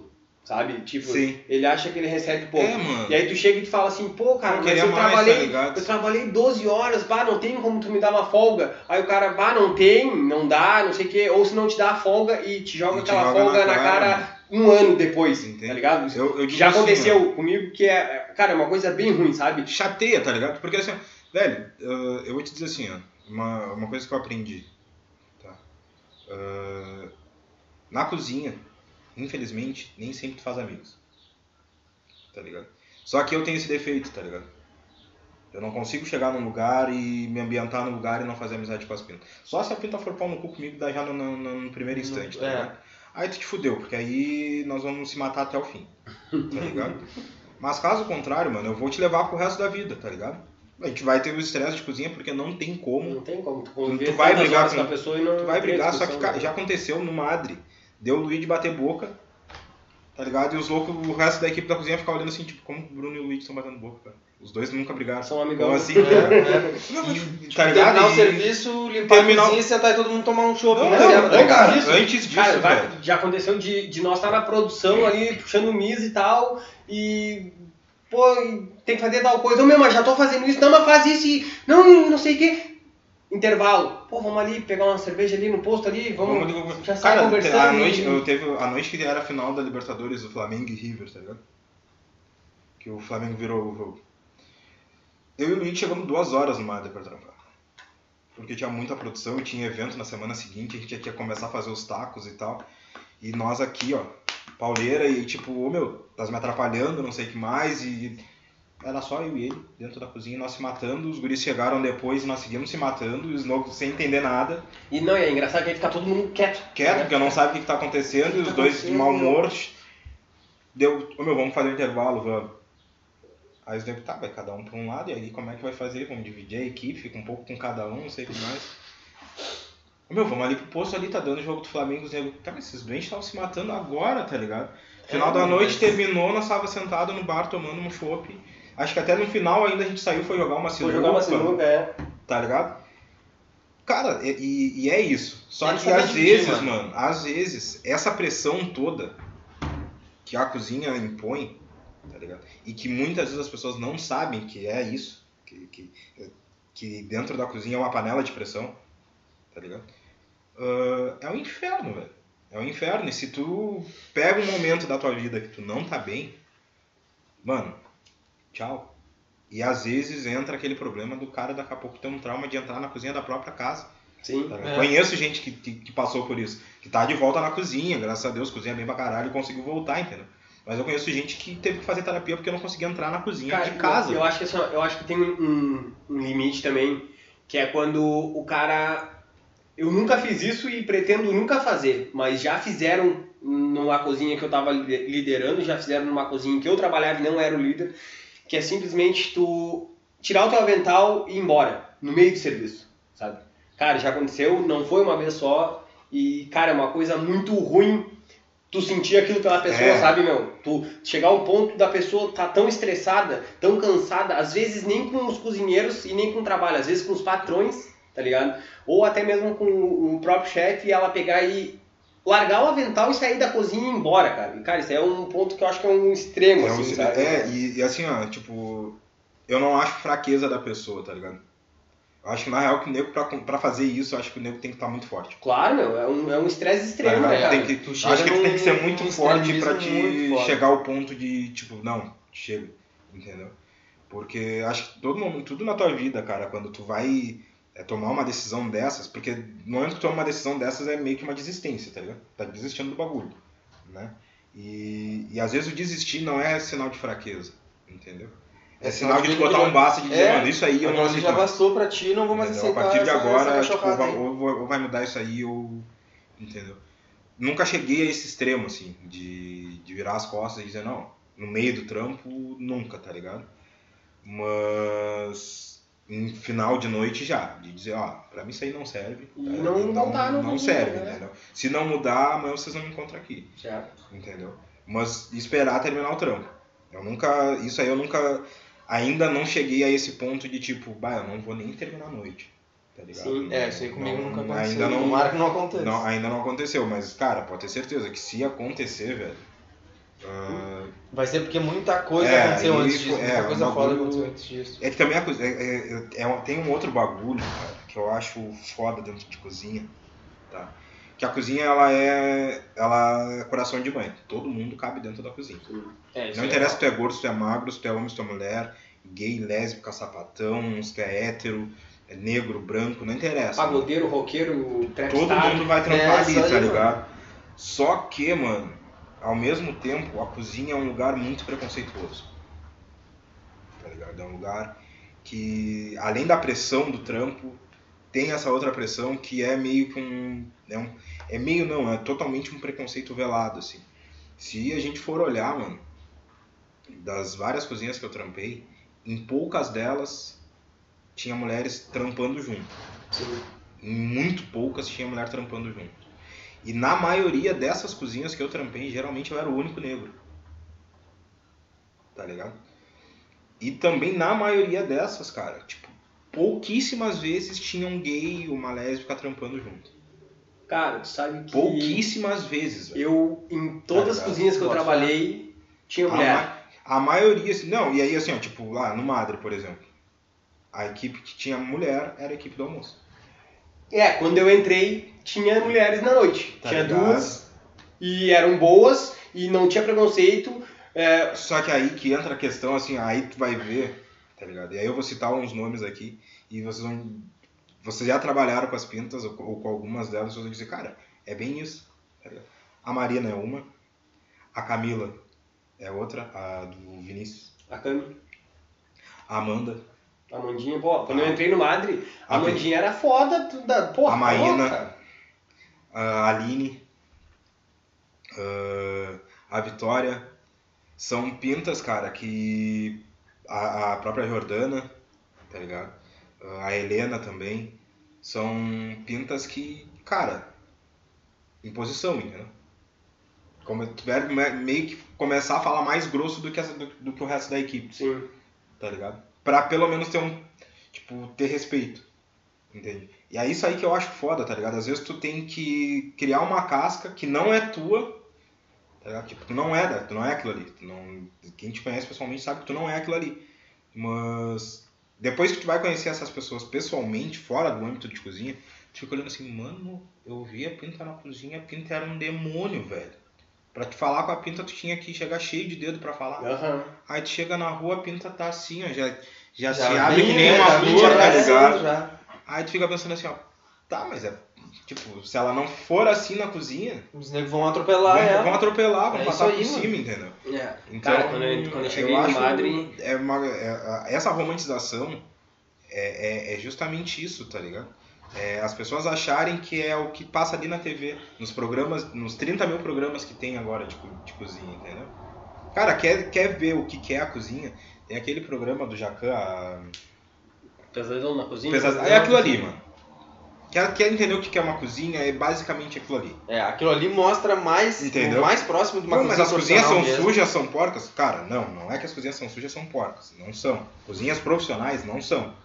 Mas o tratamento, entendeu? Das pessoas... Mas o tratamento, a pressão, o tem que sair, o tem que dar certo, o cliente tá... Entende? Cara, duvido ter um cozinheiro que nunca teve um problema com o garçom. Não, mas isso aí não tem como... o cliente tá me olhando torto.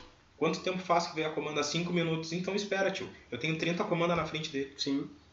Ah, mas não dá pra passar na frente, não. Se ele pediu faz 5 minutos, cara. Tem cara que pediu a 15. Ou se não, garçom... Cara, no Madrid tinha bastante disso, garçom que vem e toca a sineta. Nossa. Velho, uma vez... Cara, aconteceu... toca a sineta desestabiliza toda a cozinha, porque tu olha achando que... Pô, ninguém tirou o prato, ninguém saiu pedido. Aham. Ou se não, até assim, ó, um outro cozinheiro que pega e vem e toca, assim, sabe? Porque, tipo, pô, tu tá organizado com os pedidos ali, aí um cara vem...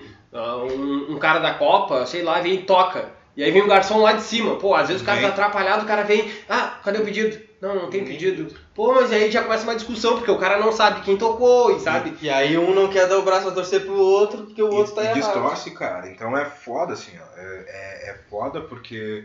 E aí tem a parte ali naquela publicação também da função de tu ter o teu negócio, né? Cara, a Guapos tem que um ano e pico já. Tem quase um ano e meio, quase 2. Cara, é um estabelecimento que surgiu no meio da pandemia, que eu enchi o saco desse bicho dizendo pra ele, meu, para de trabalhar pros outros, mano. Abre o teu negócio, abre o teu negócio. E ele dizia, bah, meu, mas tá louco. Cara, abre o teu negócio, velho. Para de trabalhar pros outros, tá te matando e não tá ganhando o teu. Vai trabalhar pra ti, vai trabalhar pra ti. Aí tu vê, pô, o cara abre o bagulho no meio da pandemia, tá aí com um ano e pico do bagulho girando, tá ligado? Pô, aí tu vai olhar, tu chega nos principais, pô, nos principais picos de venda de comidas e tal, congelada ali e tal, tu vai olhar, tá lá o bagulho da Guapos, entendeu? Então, cara, querendo ou não, velho, tem todo um trâmite que tu precisa pra chegar até ali. E tu trabalhava, aí às vezes tu fica assim, ó, porra, trabalhava 18 horas pros outros, aí tu vai trabalhar 5, 6 horas pra ti, tu tá reclamando, tá ligado?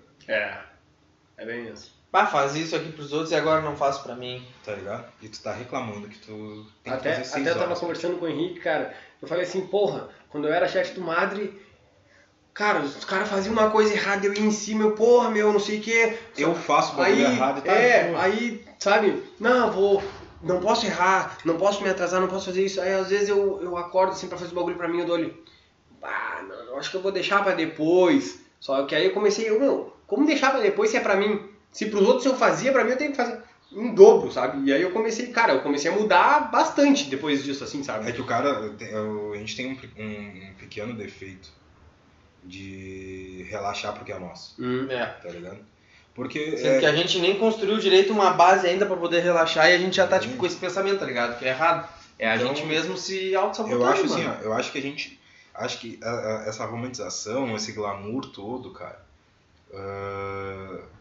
foi bom pra dar um certo reconhecimento, entendeu? Uma visibilidade só, né? Porque... Sabe, tipo, uma das coisas que essa função da cozinha me deu de bom, além dos contatos, obviamente, mas a oportunidade de cozinhar na casa das pessoas, tá ligado? E tu ser contratado pra tu ir lá e tu dar o preço e a pessoa não chia, te paga pra te fazer o teu serviço, tá ligado? E aí é nesse pequeno momento que tu te sente um desses caras da televisão, entendeu? Ou seja, quando tu vai na casa das pessoas, tu é muito bem tratado. E não que quando as pessoas vão no restaurante que tu tá trabalhando, tu não seja. Porque muitas vezes tu acaba descobrindo que tu recebeu um elogio tempos depois. Aham. Tá ligado? Ou às vezes as pessoas... Porque o elogio não chega lá na cozinha, tá ligado? Ou as pessoas já foram embora do restaurante e tu não tem nem como agradecer, porque tipo, o garçom vem te dizer, mas é muito satisfatório quando tu tá trabalhando e a pessoa pede pra te chamar, ou chamar quem fez o prato, né, pra elogiar, cara. Aconteceu uma noite no Madre, que era um aniversário, uma mesa bem pertinho assim da boqueta, e os caras pediram pizzas. Toda a mesa era só pizza, e aí eu era quem fazia as pizzas. E aí... Terminou a noite ali, e aí tinha dado acho que umas 400 comandos. Tinha sido uma noite que assim, a gente não tinha tempo pra nada. Correria de final de semana?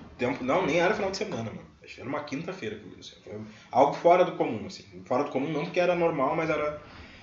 E aí, cara, era tanta pizza que saía que o Luigi pegou e chamou o Gabriel, pra o Gabriel ficar mais ali ajudando ele ali na função da boqueta.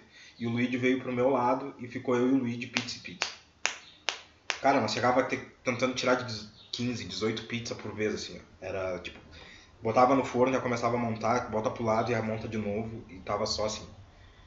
E aí terminou, e aí eu e esse bicho, vamos tomar uma? Vamos. Cara, a gente chegou e aí os loucos tinham perguntado pra Elis, que é quem lava a louça lá no Madre, quem é que fazia as pizzas. E aí eles disseram, não, os guris estão saindo ali, não sei o que. E aí nos chamaram, aí eles, são esses dois que fizeram as pizzas de vocês, não sei o que. Os caras deram um assim, ó. Muito foda. Não teve uma pizza que não tava boa, não sei o que. E aí a gente ficou se olhando assim, tipo, valeu a pena. Tipo, vale a pena, o cara sai tricansadão, tá sai arreado assim, mano, mas vale a pena, tá ligado? E foi uma das noites que a gente não conseguiu, nenhum dos dois fez o intervalo de 15 minutos. Aí vem a função da equipe, tá ligado? Que aí eu digo assim, às vezes tu tem que...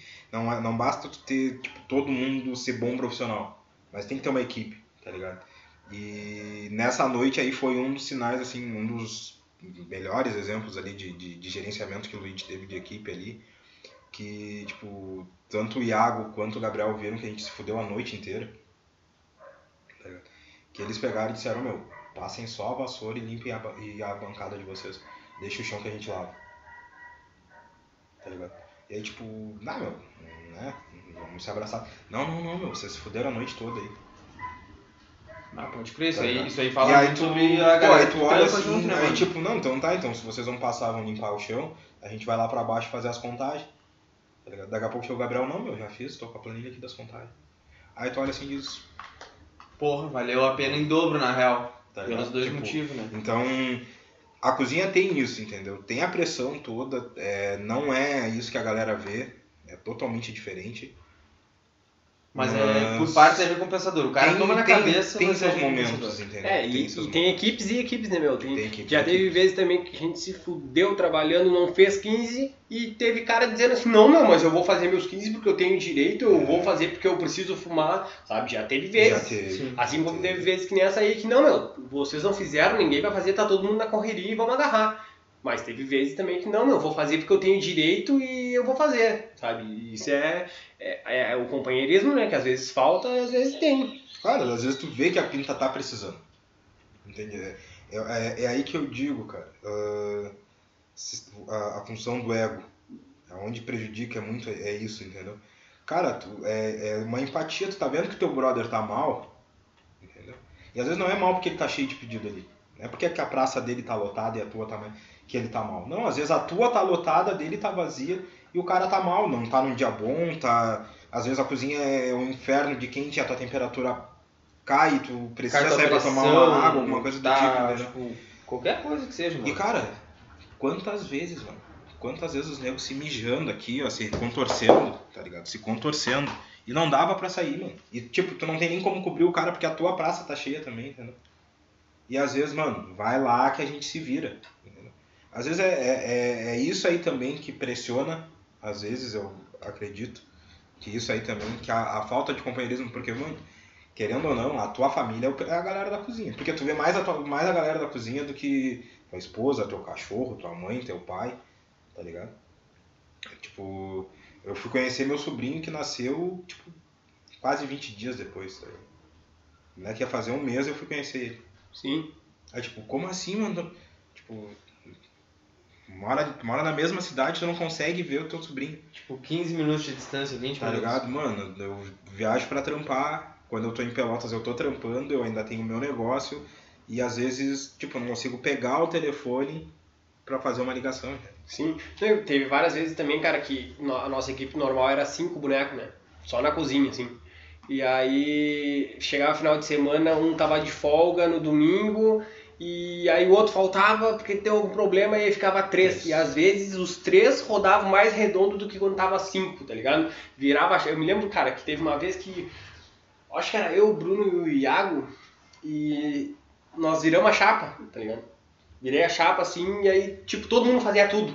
E aí nós ficava girando na cozinha que nem assim, uns loucos. Eu fiquei com o fogão 6 bocas. Aí eu fiquei com 3 bocas ficavam nas minhas costas. Aí a parte das pizzas e o forno. Aí eu cuidava as 3 bocas, o forno, aí a minha montagem. Aí eu olhava a montagem do Iago, porque aí o Iago ficava do meu lado e a chapa tava atravessada. Então o Iago às vezes tinha que sair da chapa e ir até ali, não tinha só que se virar. Então às vezes eu tipo, terminava de montar o meu, olhava o fogo, dava 2 passos pro lado, alcançava os bagulho pra ele. Aí o Luigi cuidava a fritadeira, os 3, e o Luigi ainda ficava com os doces lá no fundo. E aí a gente tipo... só aquilo, né? Daqui a pouco eu olhava assim, parecia relógio assim, ó, tipo... Tá, mas o que eu tô fazendo na boqueta? Aí tu ia olhar, o Luigi tava lá na pizza e o Iago já tava ali de novo, daqui a pouco tava girando. Eu tinha vez que... Ah, era sinistro. Assim, mas era uma época boa, meu. Era uma época boa. Te dizer, aprendi bastante e, tipo, isso... Se eu não tivesse passado por essa experiência, eu não tinha condições de abrir um negócio. Ah, não. Tá ligado? Não. O cara não se sente confiante se o cara não passa por uns... Não que eu já esteja pronto, porque eu tô sempre aprendendo mais. Sim, entendeu? O cara nunca é bom, mas... Pô, se eu não tivesse passado por essa experiência e eu, tantas outras que eu passei, eu não tinha condições de ter abrido um negócio, cara.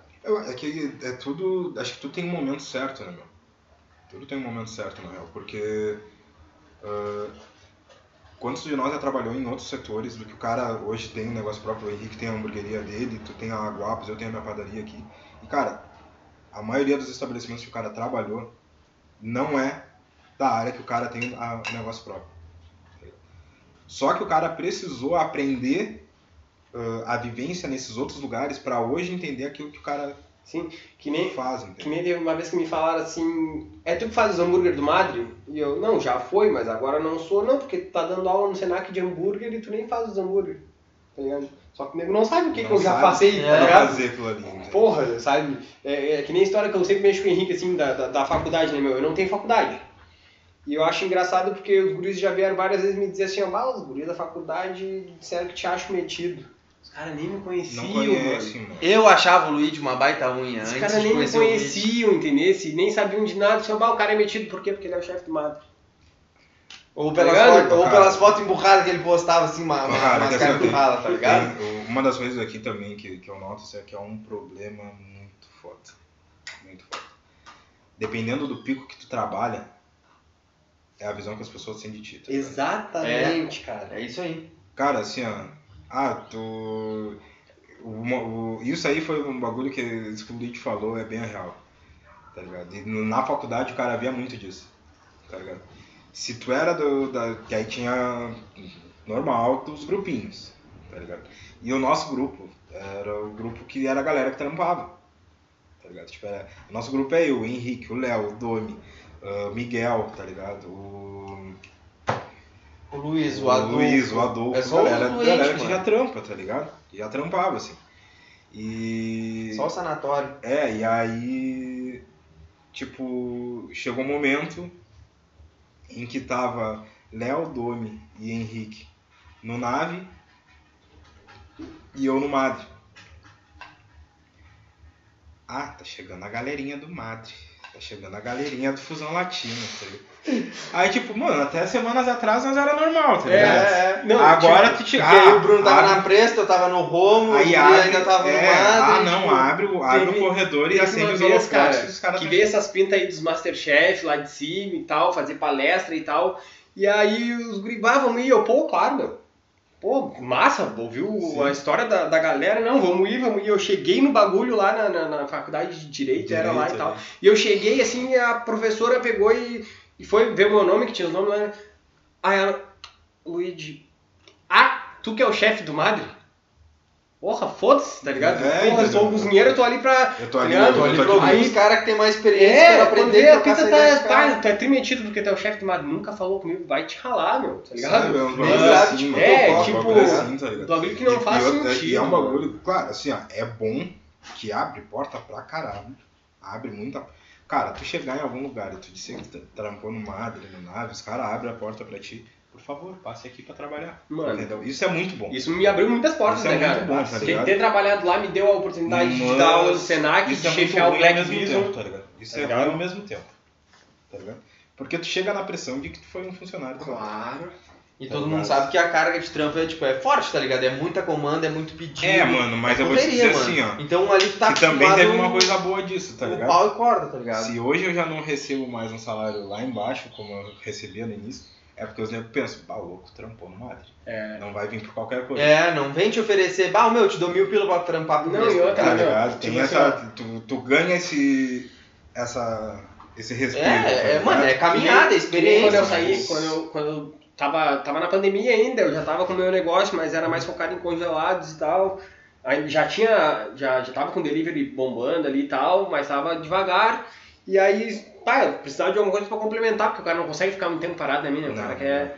E aí surgiu a oportunidade de trabalhar no Black Bison ali. Sim. Só que era a oportunidade pra chefiar a cozinha. E eu, caralho...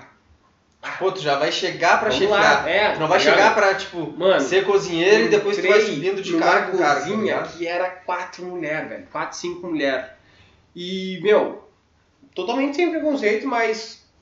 é a área delas, entendeu? Tu tá chegando, tu é um ET ali. Vai chegar no sapatinho, e aí, pai. Porra, os caras já te apresentam, ele era o chefe do Madre.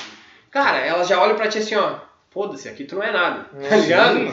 Lá tu era o chefe. E foi uma experiência muito foda, porque eu cheguei já apresentado como o chefe da cozinha, e vai chefiar, e vai fazer isso e aquilo. E, mano, do jeito que elas me receberam foi muito bom, sabe, cara? Foi muito foda.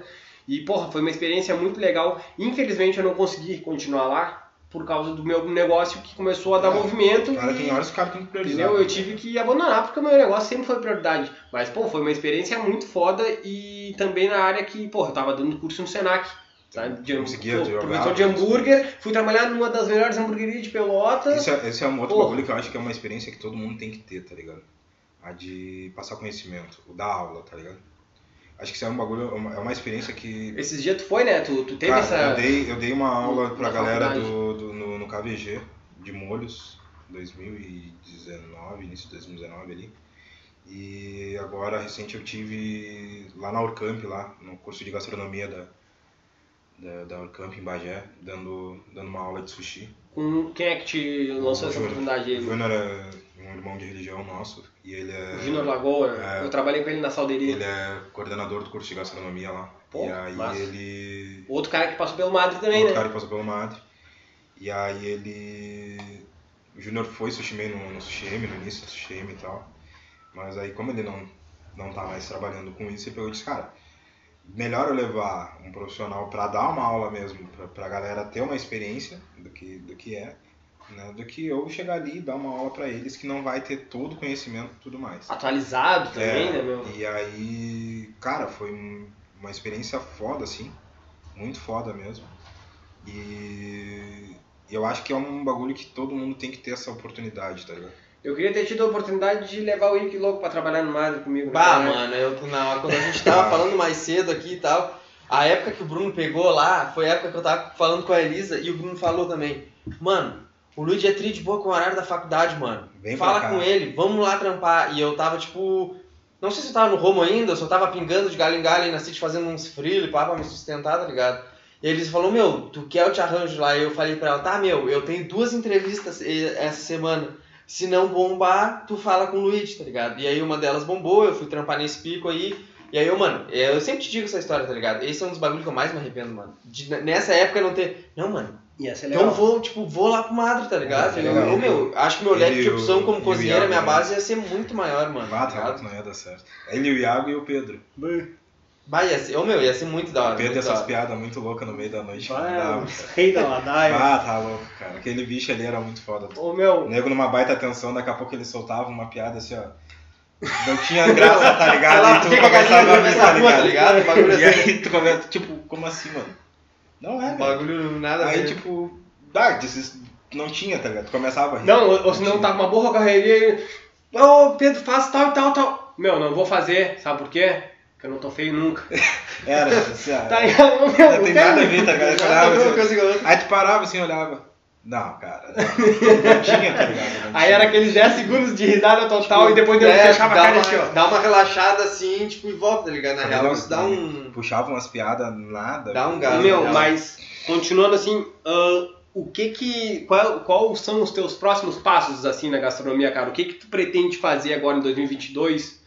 Nesse ano, assim, vamos focar nesse ano. O que que tu pretende fazer nesse ano? O projeto final, né, obviamente, é concluir a faculdade. Né? Alô, Fipel, libera as aulas, mano. Estamos só pra terminar o bagulho. Estamos precisando, né, botar um diplominha na parede. Como eu costumo dizer, na verdade, nem vai pra minha parede, né? Vai pra parede da casa da coroa. Porque isso aí é uma coisa que a faculdade, tipo, é o diploma, né, meu? É. Que a vivência da gastronomia é na cozinha, não adianta. Exato, entendi. Então, a faculdade, o Senac te dá uma base no norte, uma boa base no bom norte. Cara, eu vou te dizer que acho que o Senac é bem mais do que a faculdade. Acho que o Senac te dá a prática.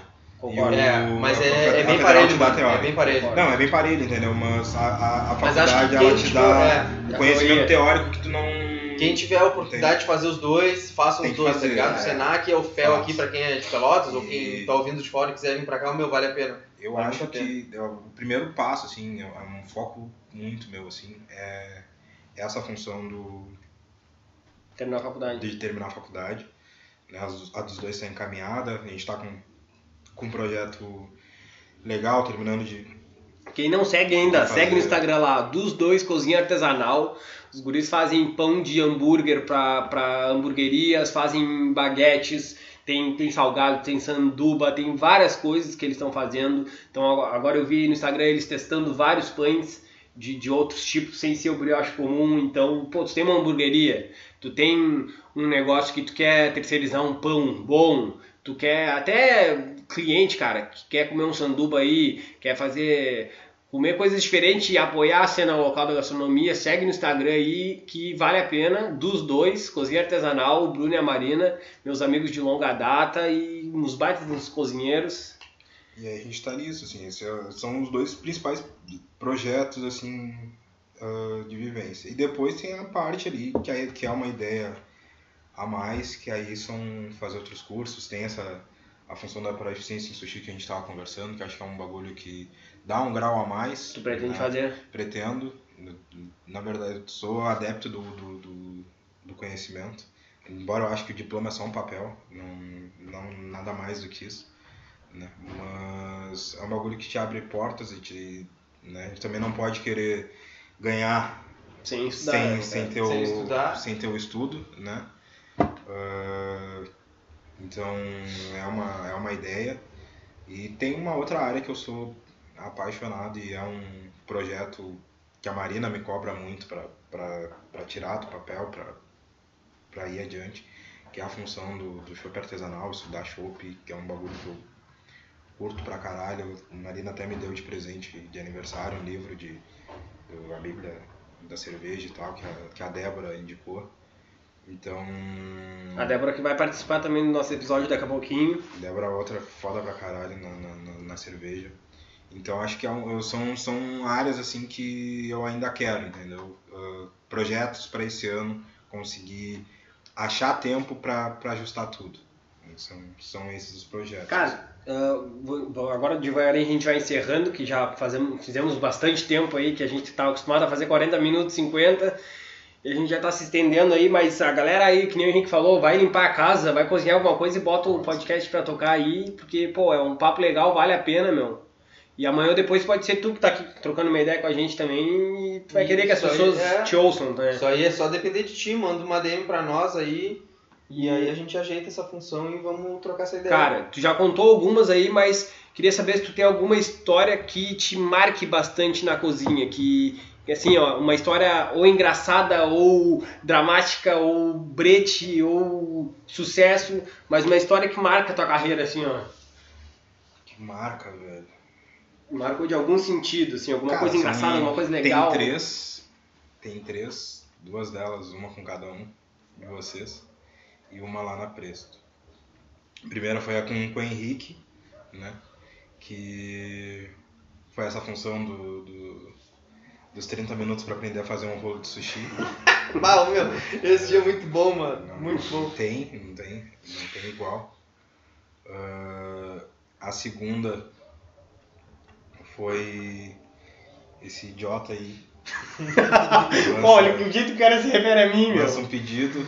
Ele lança um pedido de hambúrguer, aí na época eu tinha passado pra chapa, tinha saído das pizzas, tinha ido pra chapa, e esse idiota lança um hambúrguer com ovo, ainda bota o número da mesa, aí quando ele viu que tava ficando pronto, ainda era 2 hambúrguer, mesma coisa ali e tal.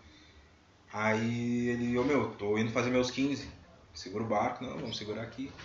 Aí saiu, bati ali, mandei, daqui a pouco vem esse idiota na boqueta. Ó, cara, o cliente mandou te dizer ali, ó, que os 2 hambúrguer que tu mandou, pô, ponto certinho da carne, escorrendo a gema do ovo, pô, top. E eu, pô, legal, meu, agradece eles, não, de nada. E como assim de nada? eu ia dar esse spoiler, eu achei que fosse. Era meio do pico, eu falei, tá tirando com a minha cara, idiota. Ele dava risada na boca, eu falei, bah, que louco traíra, velho. E a outra foi com o Pedro lá na Presto, que a gente chegou maluco. E o Pedro só me encostou assim e disse, tu não pode errar a pizza desse cara. Eu falei, quem é esse cara, mano? Não, tu não pode errar a pizza do cara. Eu falei, que merda. Aí dá pressão, né? Aí eu aqui, ó, na beira do forno, não, aqui, com a cara dentro do forno. Não precisava ter falado, tá ligado? Porque tu já faz todos os dias essa certo, aí tu fala o bagulho desse. Como a pizza larga no forno, não sei como é que tá ali no posto, né? Mas ali a gente largava e no que puxa a pá, às vezes ela dá deformada. Uhum. E depois quando tu vai dançar com ela lá dentro pra girar também, às vezes pode acontecer ou dela rasgar, acontecer alguma coisa. E aí ele só me pedia, tenta deixar a borda dela toda redondinha, bonitinha. Tenta deixar os pontinhos ali, deixar ela tigrada, tenta... E eu, pá, que merda, tá, beleza. Aí eu lembro que o louco pediu uma marguerita e uma marinara, tipo... Pô, clássico. 2 clássicas, tá ligado? Eu falei, pô, isso aí do louco que conhece, tá ligado? Tirei as pizzas e tal, e o Pedro, foda pra caralho, pizza, foda pra caralho.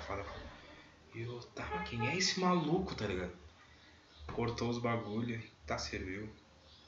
Aí depois eu descobri que o cara que a gente começou a quebrar a cabeça pra montar 3 pizzas que iam entrar na semana seguinte no cardápio, era o dono da pizzaria que a gente seguia pra tirar meio que uma inspiração dos bagulhos, tá ligado? Bah, e aí a gente ficou, aí tipo, o cara veio, pá, apertou a mão do Pedro, bah, muito bom, não sei o que mais e tal.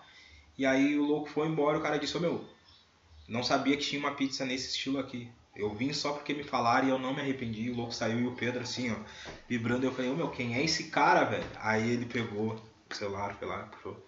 Esse aqui é o cara. Eu falei, tá aqui, daí. Aí ele, olha da onde ele é o dono, cara, das pizzas. Eu falei, caralho, velho, tá ligado? Foi um dos picos mais foda, assim. Tipo. É tipo do cara que a gente tira a inspiração, tá ligado? Tipo, tu estuda o cara, tu tá toda hora acompanhando ali. O louco te larga muita ideia na net. E aí, tá ali, tu descobre que o cara foi ali, sentou ali na frente, viu, fazendo todo o bagulho, tá ligado? Não, te apavora que eu já tô tremendo. E aí... tá louco, já me apavorou. E era muito foda, assim, ó, porque cada vez que a gente... Não só por conta desse cara, assim, mas qualquer cliente que chegava e comia e gostava do bagulho, tá ligado? Cara, era uma comemoração infinita, assim. Foi das três experiências, assim. E acho que outra experiência muito foda também foi a primeira vez que a minha mãe foi num restaurante que eu trampava. Isso é muito legal, né, cara? Da hora. E foi lá no Romo, lá. Tava eu e o Henrique até. E a mãe foi, sushi a mãe não gosta. E ela fez só pra comer yakisoba, porque era a única coisa que ela conseguia comer, tá ligado? Pô, pode falar. E, cara, foi acho não, certeza, assim, que foi a experiência mais foda que eu tive na vida, assim. Foi a de poder dizer que a minha mãe foi no restaurante que eu trampava e a comida que ela comeu fui eu que cozinhei. Isso é da hora. Acho que essa aí foi a mais... pica, assim, de todas. Cara, o que tu tem pra dizer pra galera que tá começando, assim, ó, vamos fazer umas perguntas bem rápidas, bate-bola, assim, ó, o que tu tem pra dizer pra galera que tá começando agora na gastronomia, que quer começar a cozinhar, sem falar de faculdade nem nada? Cara, quer começar a cozinhar, a cozinha de casa não é parâmetro, e a cozinha do Masterchef também não. É basicamente isso. Que se tu tivesse que escolher uma culinária pra seguir, um tipo de gastronomia, qual seria? Cara, eu sou apaixonado por sushi. Tem sushi. Eu não como, mas eu amo fazer. Cara, o lugar que tu mais admira de Pelotas, assim, em questão de gastronomia? Questão de gastronomia, cara. Cara, eu tem dois lugares que eu ainda não tive a oportunidade de conhecer, que é o Vinícius Bistrô e o Bistrô Pelotense. Ainda não consegui tempo de ir nesses dois. Já me disseram que são muito bons. Eu quero ver se consigo ir ainda. Mas dos que eu conheço seria o Madre, assim, que, né, da experiência de ter essa variedade de tu conseguir comer de tudo, de todos os lugares em um só. E, tipo, mania de cozinha, quantas tu tem, qual, tipo, tu acha, assim, tipo... Todas. Tem alguma tem que ser, essa tipo, mania específica. Aqui, mano, essa aqui é que eu mais vejo, assim, que, eu sou muito chato com isso aqui. Minhas facas. Eu acho que eu também esparro. Minhas facas, mano. Eu sou muito chato com minhas facas. Eu não me importo de emprestar, tá ligado? Não me importo de emprestar minhas facas. Mas me pede. Eu sou muito chato com facas. Ligado? Eu também. Eu não me importo. Ela tá aqui. Eu me importo mesmo, mas, pô, tá, meu, vou pegar tua faca, cuida, aqui. Tá ligado, mano? Beleza. Aí vai lá e dá no meio do osso de galinha. Tô... Vai me cortar o bagulho sem a tábua ali, metendo direto na... Não, isso aí nós passamos na possibilidade. Senão o cara pega pra abrir embalagem, pega a faca do cara pra abrir embalagem.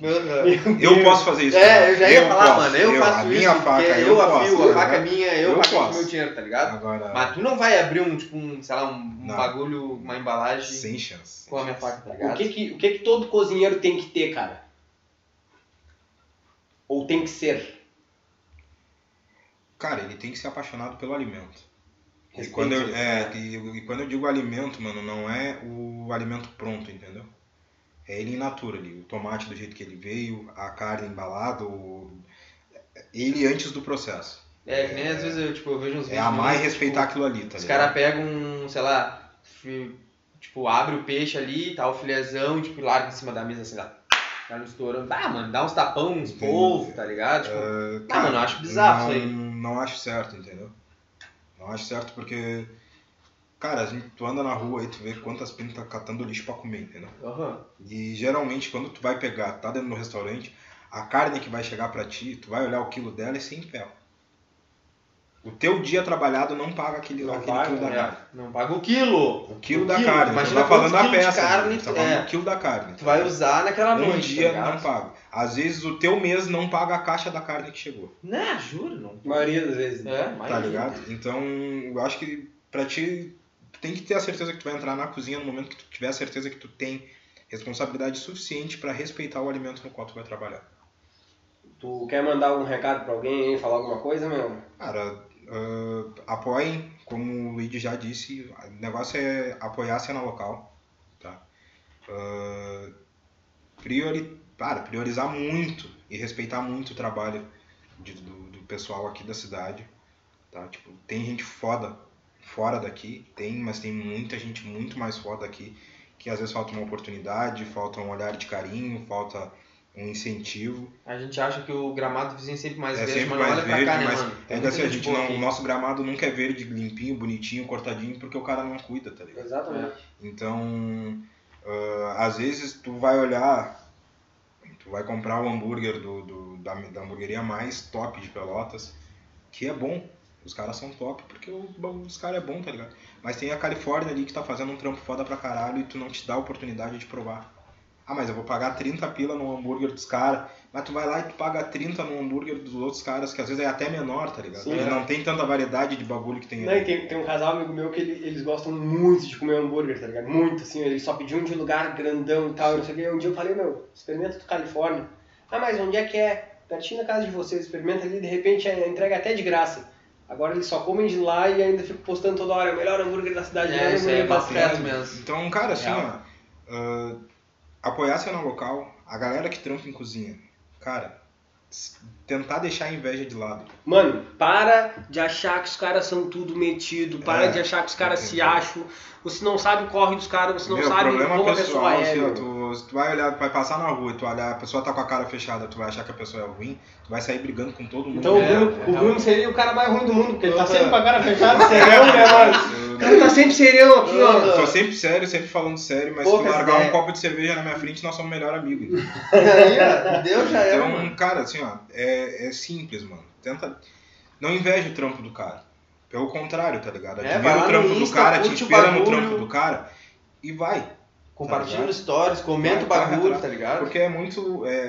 Vai ser muito mais fácil daqui a pouco essa pessoa que tu tá admirando ver o corre e te chamar daqui a pouco pra te trampar com ela, e tu vai aprender com ela, tu vai ver que tudo aquilo que tu imaginou que a pessoa era é totalmente diferente. Não, e outra, né, meu, o cara que tá no corre há mais tempo, assim, o cara, pô, tem muito conhecido, assim, pra indicar, né, meu, pô, vai lá, pô, quero entrar na cozinha, vou falar com o Bruno ali, ô Bruno, me indica pra algum lugar, não sabe? Tem bagulho mais foda do que isso, tem algum lugar que eu posso trabalhar? Isso aí eu acho que é outro bagulho massa que tem, que é às vezes seu telefone tocar, e tu não conhecer a pessoa, bah, olha só, velho, eu tenho um estabelecimento, aconteceu comigo essa semana agora, tenho um estabelecimento e tal, só hambúrguer e pá, me passaram o teu número, me disseram que tu tinha voltado a morar em Pelotas, não sei se tá procurando trampo, tá ligado? Como já aconteceu de pintas que eu sei que cozinham pra caralho, só que querem trampar em turno inverso do que estão habituados e chegar... Ô, meu, sabe algum lugar, sabe algum pico, tens algum pico pra indicar? Sim. Tá ligado? E aí tu fica pensando assim... Pô, mano, é sobre isso, entendeu? É sobre se ajudar. É, um ajuda o outro. Tá, cansei de indicar um monte de gente, pra um monte de pico, já fui indicado também, já vieram atrás de mim, meu, queres me trampar em tal lugar, nós vamos te pagar tanto, meu, tem um pico lá, não queres ir, tá ligado? Tipo, rede de contato, mas isso, também é fortalecer a galera que tá no corre, mano. A galera que tá fazendo por merecer. Sem nós não somos nada. A real é essa, tá ligado? Por que a categoria de cozinheiro não tem um sindicato? Porque os caras não são unidos, entendeu? Não é unido. Não tem uma união, entendeu? Eu tenho que ganhar. Tu faz o teu corre e te vira, mas eu não... Cara, eu precisei fazer o meu corre e me virar. Só que tem muita gente que acha que porque conseguiu, todo mundo consegue. Cara, nem sempre é assim. Não, já vamos agilizar essa mão aí e fazer nosso sindicato também. Às vezes tu é só uma curva ali fora da estrada, tá ligado? Que deu certo. É que nem jogador de futebol, né, mano? O cara vê os 11 ali jogar, mas o cara não sabe quantos milhões tentaram tá ali, né, meu? Quantos já estavam no próximo, não. Não é todos que vão ser o Neymar da vida, tá ligado? Esses dias eu tava olhando. 1% da classe toda de jogadores de futebol, ganha mais de 50 mil. Imagina.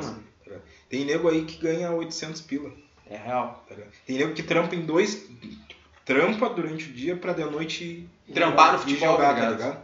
Bom, cara, tem exemplo aqui perto que não sei direito a situação, mas fugindo um pouco... Os caras do Farrapo aqui, quantas vezes a gente já ouviu falar, mano? Sim. O Brasil Pelota até tem uma estrutura um pouquinho melhor, o Chava tava na Série B e tal. Mas, mano, é a mesma coisa que a cozinha, tá ligado? Não adianta tu achar que todo mundo é o Alex Atala, é o Henrique Fogaço, o Eric Jacan, não é, mano. Vai, mano. Não é, tá ligado? Então, nós estamos fazendo corre... Se tu não apoiar, mano, uma hora, é isso que a galera tem que pôr na cabeça. Uma hora tu vai precisar do apoio. É. Entendeu? Tu vai precisar. E aí quem vai lembrar de ti é quem tu apoiou e quem te apoiou. E se tu nunca apoiou e foi pau no cu com alguém, cara, tu te fudeu. É, cara. Essas pintas aí vão lembrar, te mano. Te fudeu, tá ligado? É aquele velho ditado, quem apanha nunca esquece, mano. Esquece real. Então tá, galera, esse foi o episódio, acho que número 6, pá, 5, não sei. Acho que é o 6, pá, mano. Com o Bruno Feijó, amigo de longa data, cozinheiro, empresário... Eu e o Henrique, eu, o Luigi e o Henrique sempre procurando aí trazer pra vocês uma galera legal pra bater um papo, inspirar, fazer a galera acreditar que dá pra todo mundo, é só querer e se esforçar, tá ligado? Então, pô, segue a gente no Instagram aí, dos dois Cozinha Artesanal. Como é que é o teu Instagram, Bruno? Bruno_Feijó1991. Tem o Henrique, fala aí, Henrique. Henrique Bonato, _ e o California Burger aí, @BurgerCalifornia _ pra quem quiser seguir, comer um hambúrguer é nóis. O Burger do Coqueirinho, eu sou @Luidin. Bah, Luidin é massa. E Guapos Gastronomia, tá? Então segue a gente, vamos lá. E é isso aí, galera. Muito obrigado por mais um episódio e vamos seguir. Valeu pela audiência, é nóis.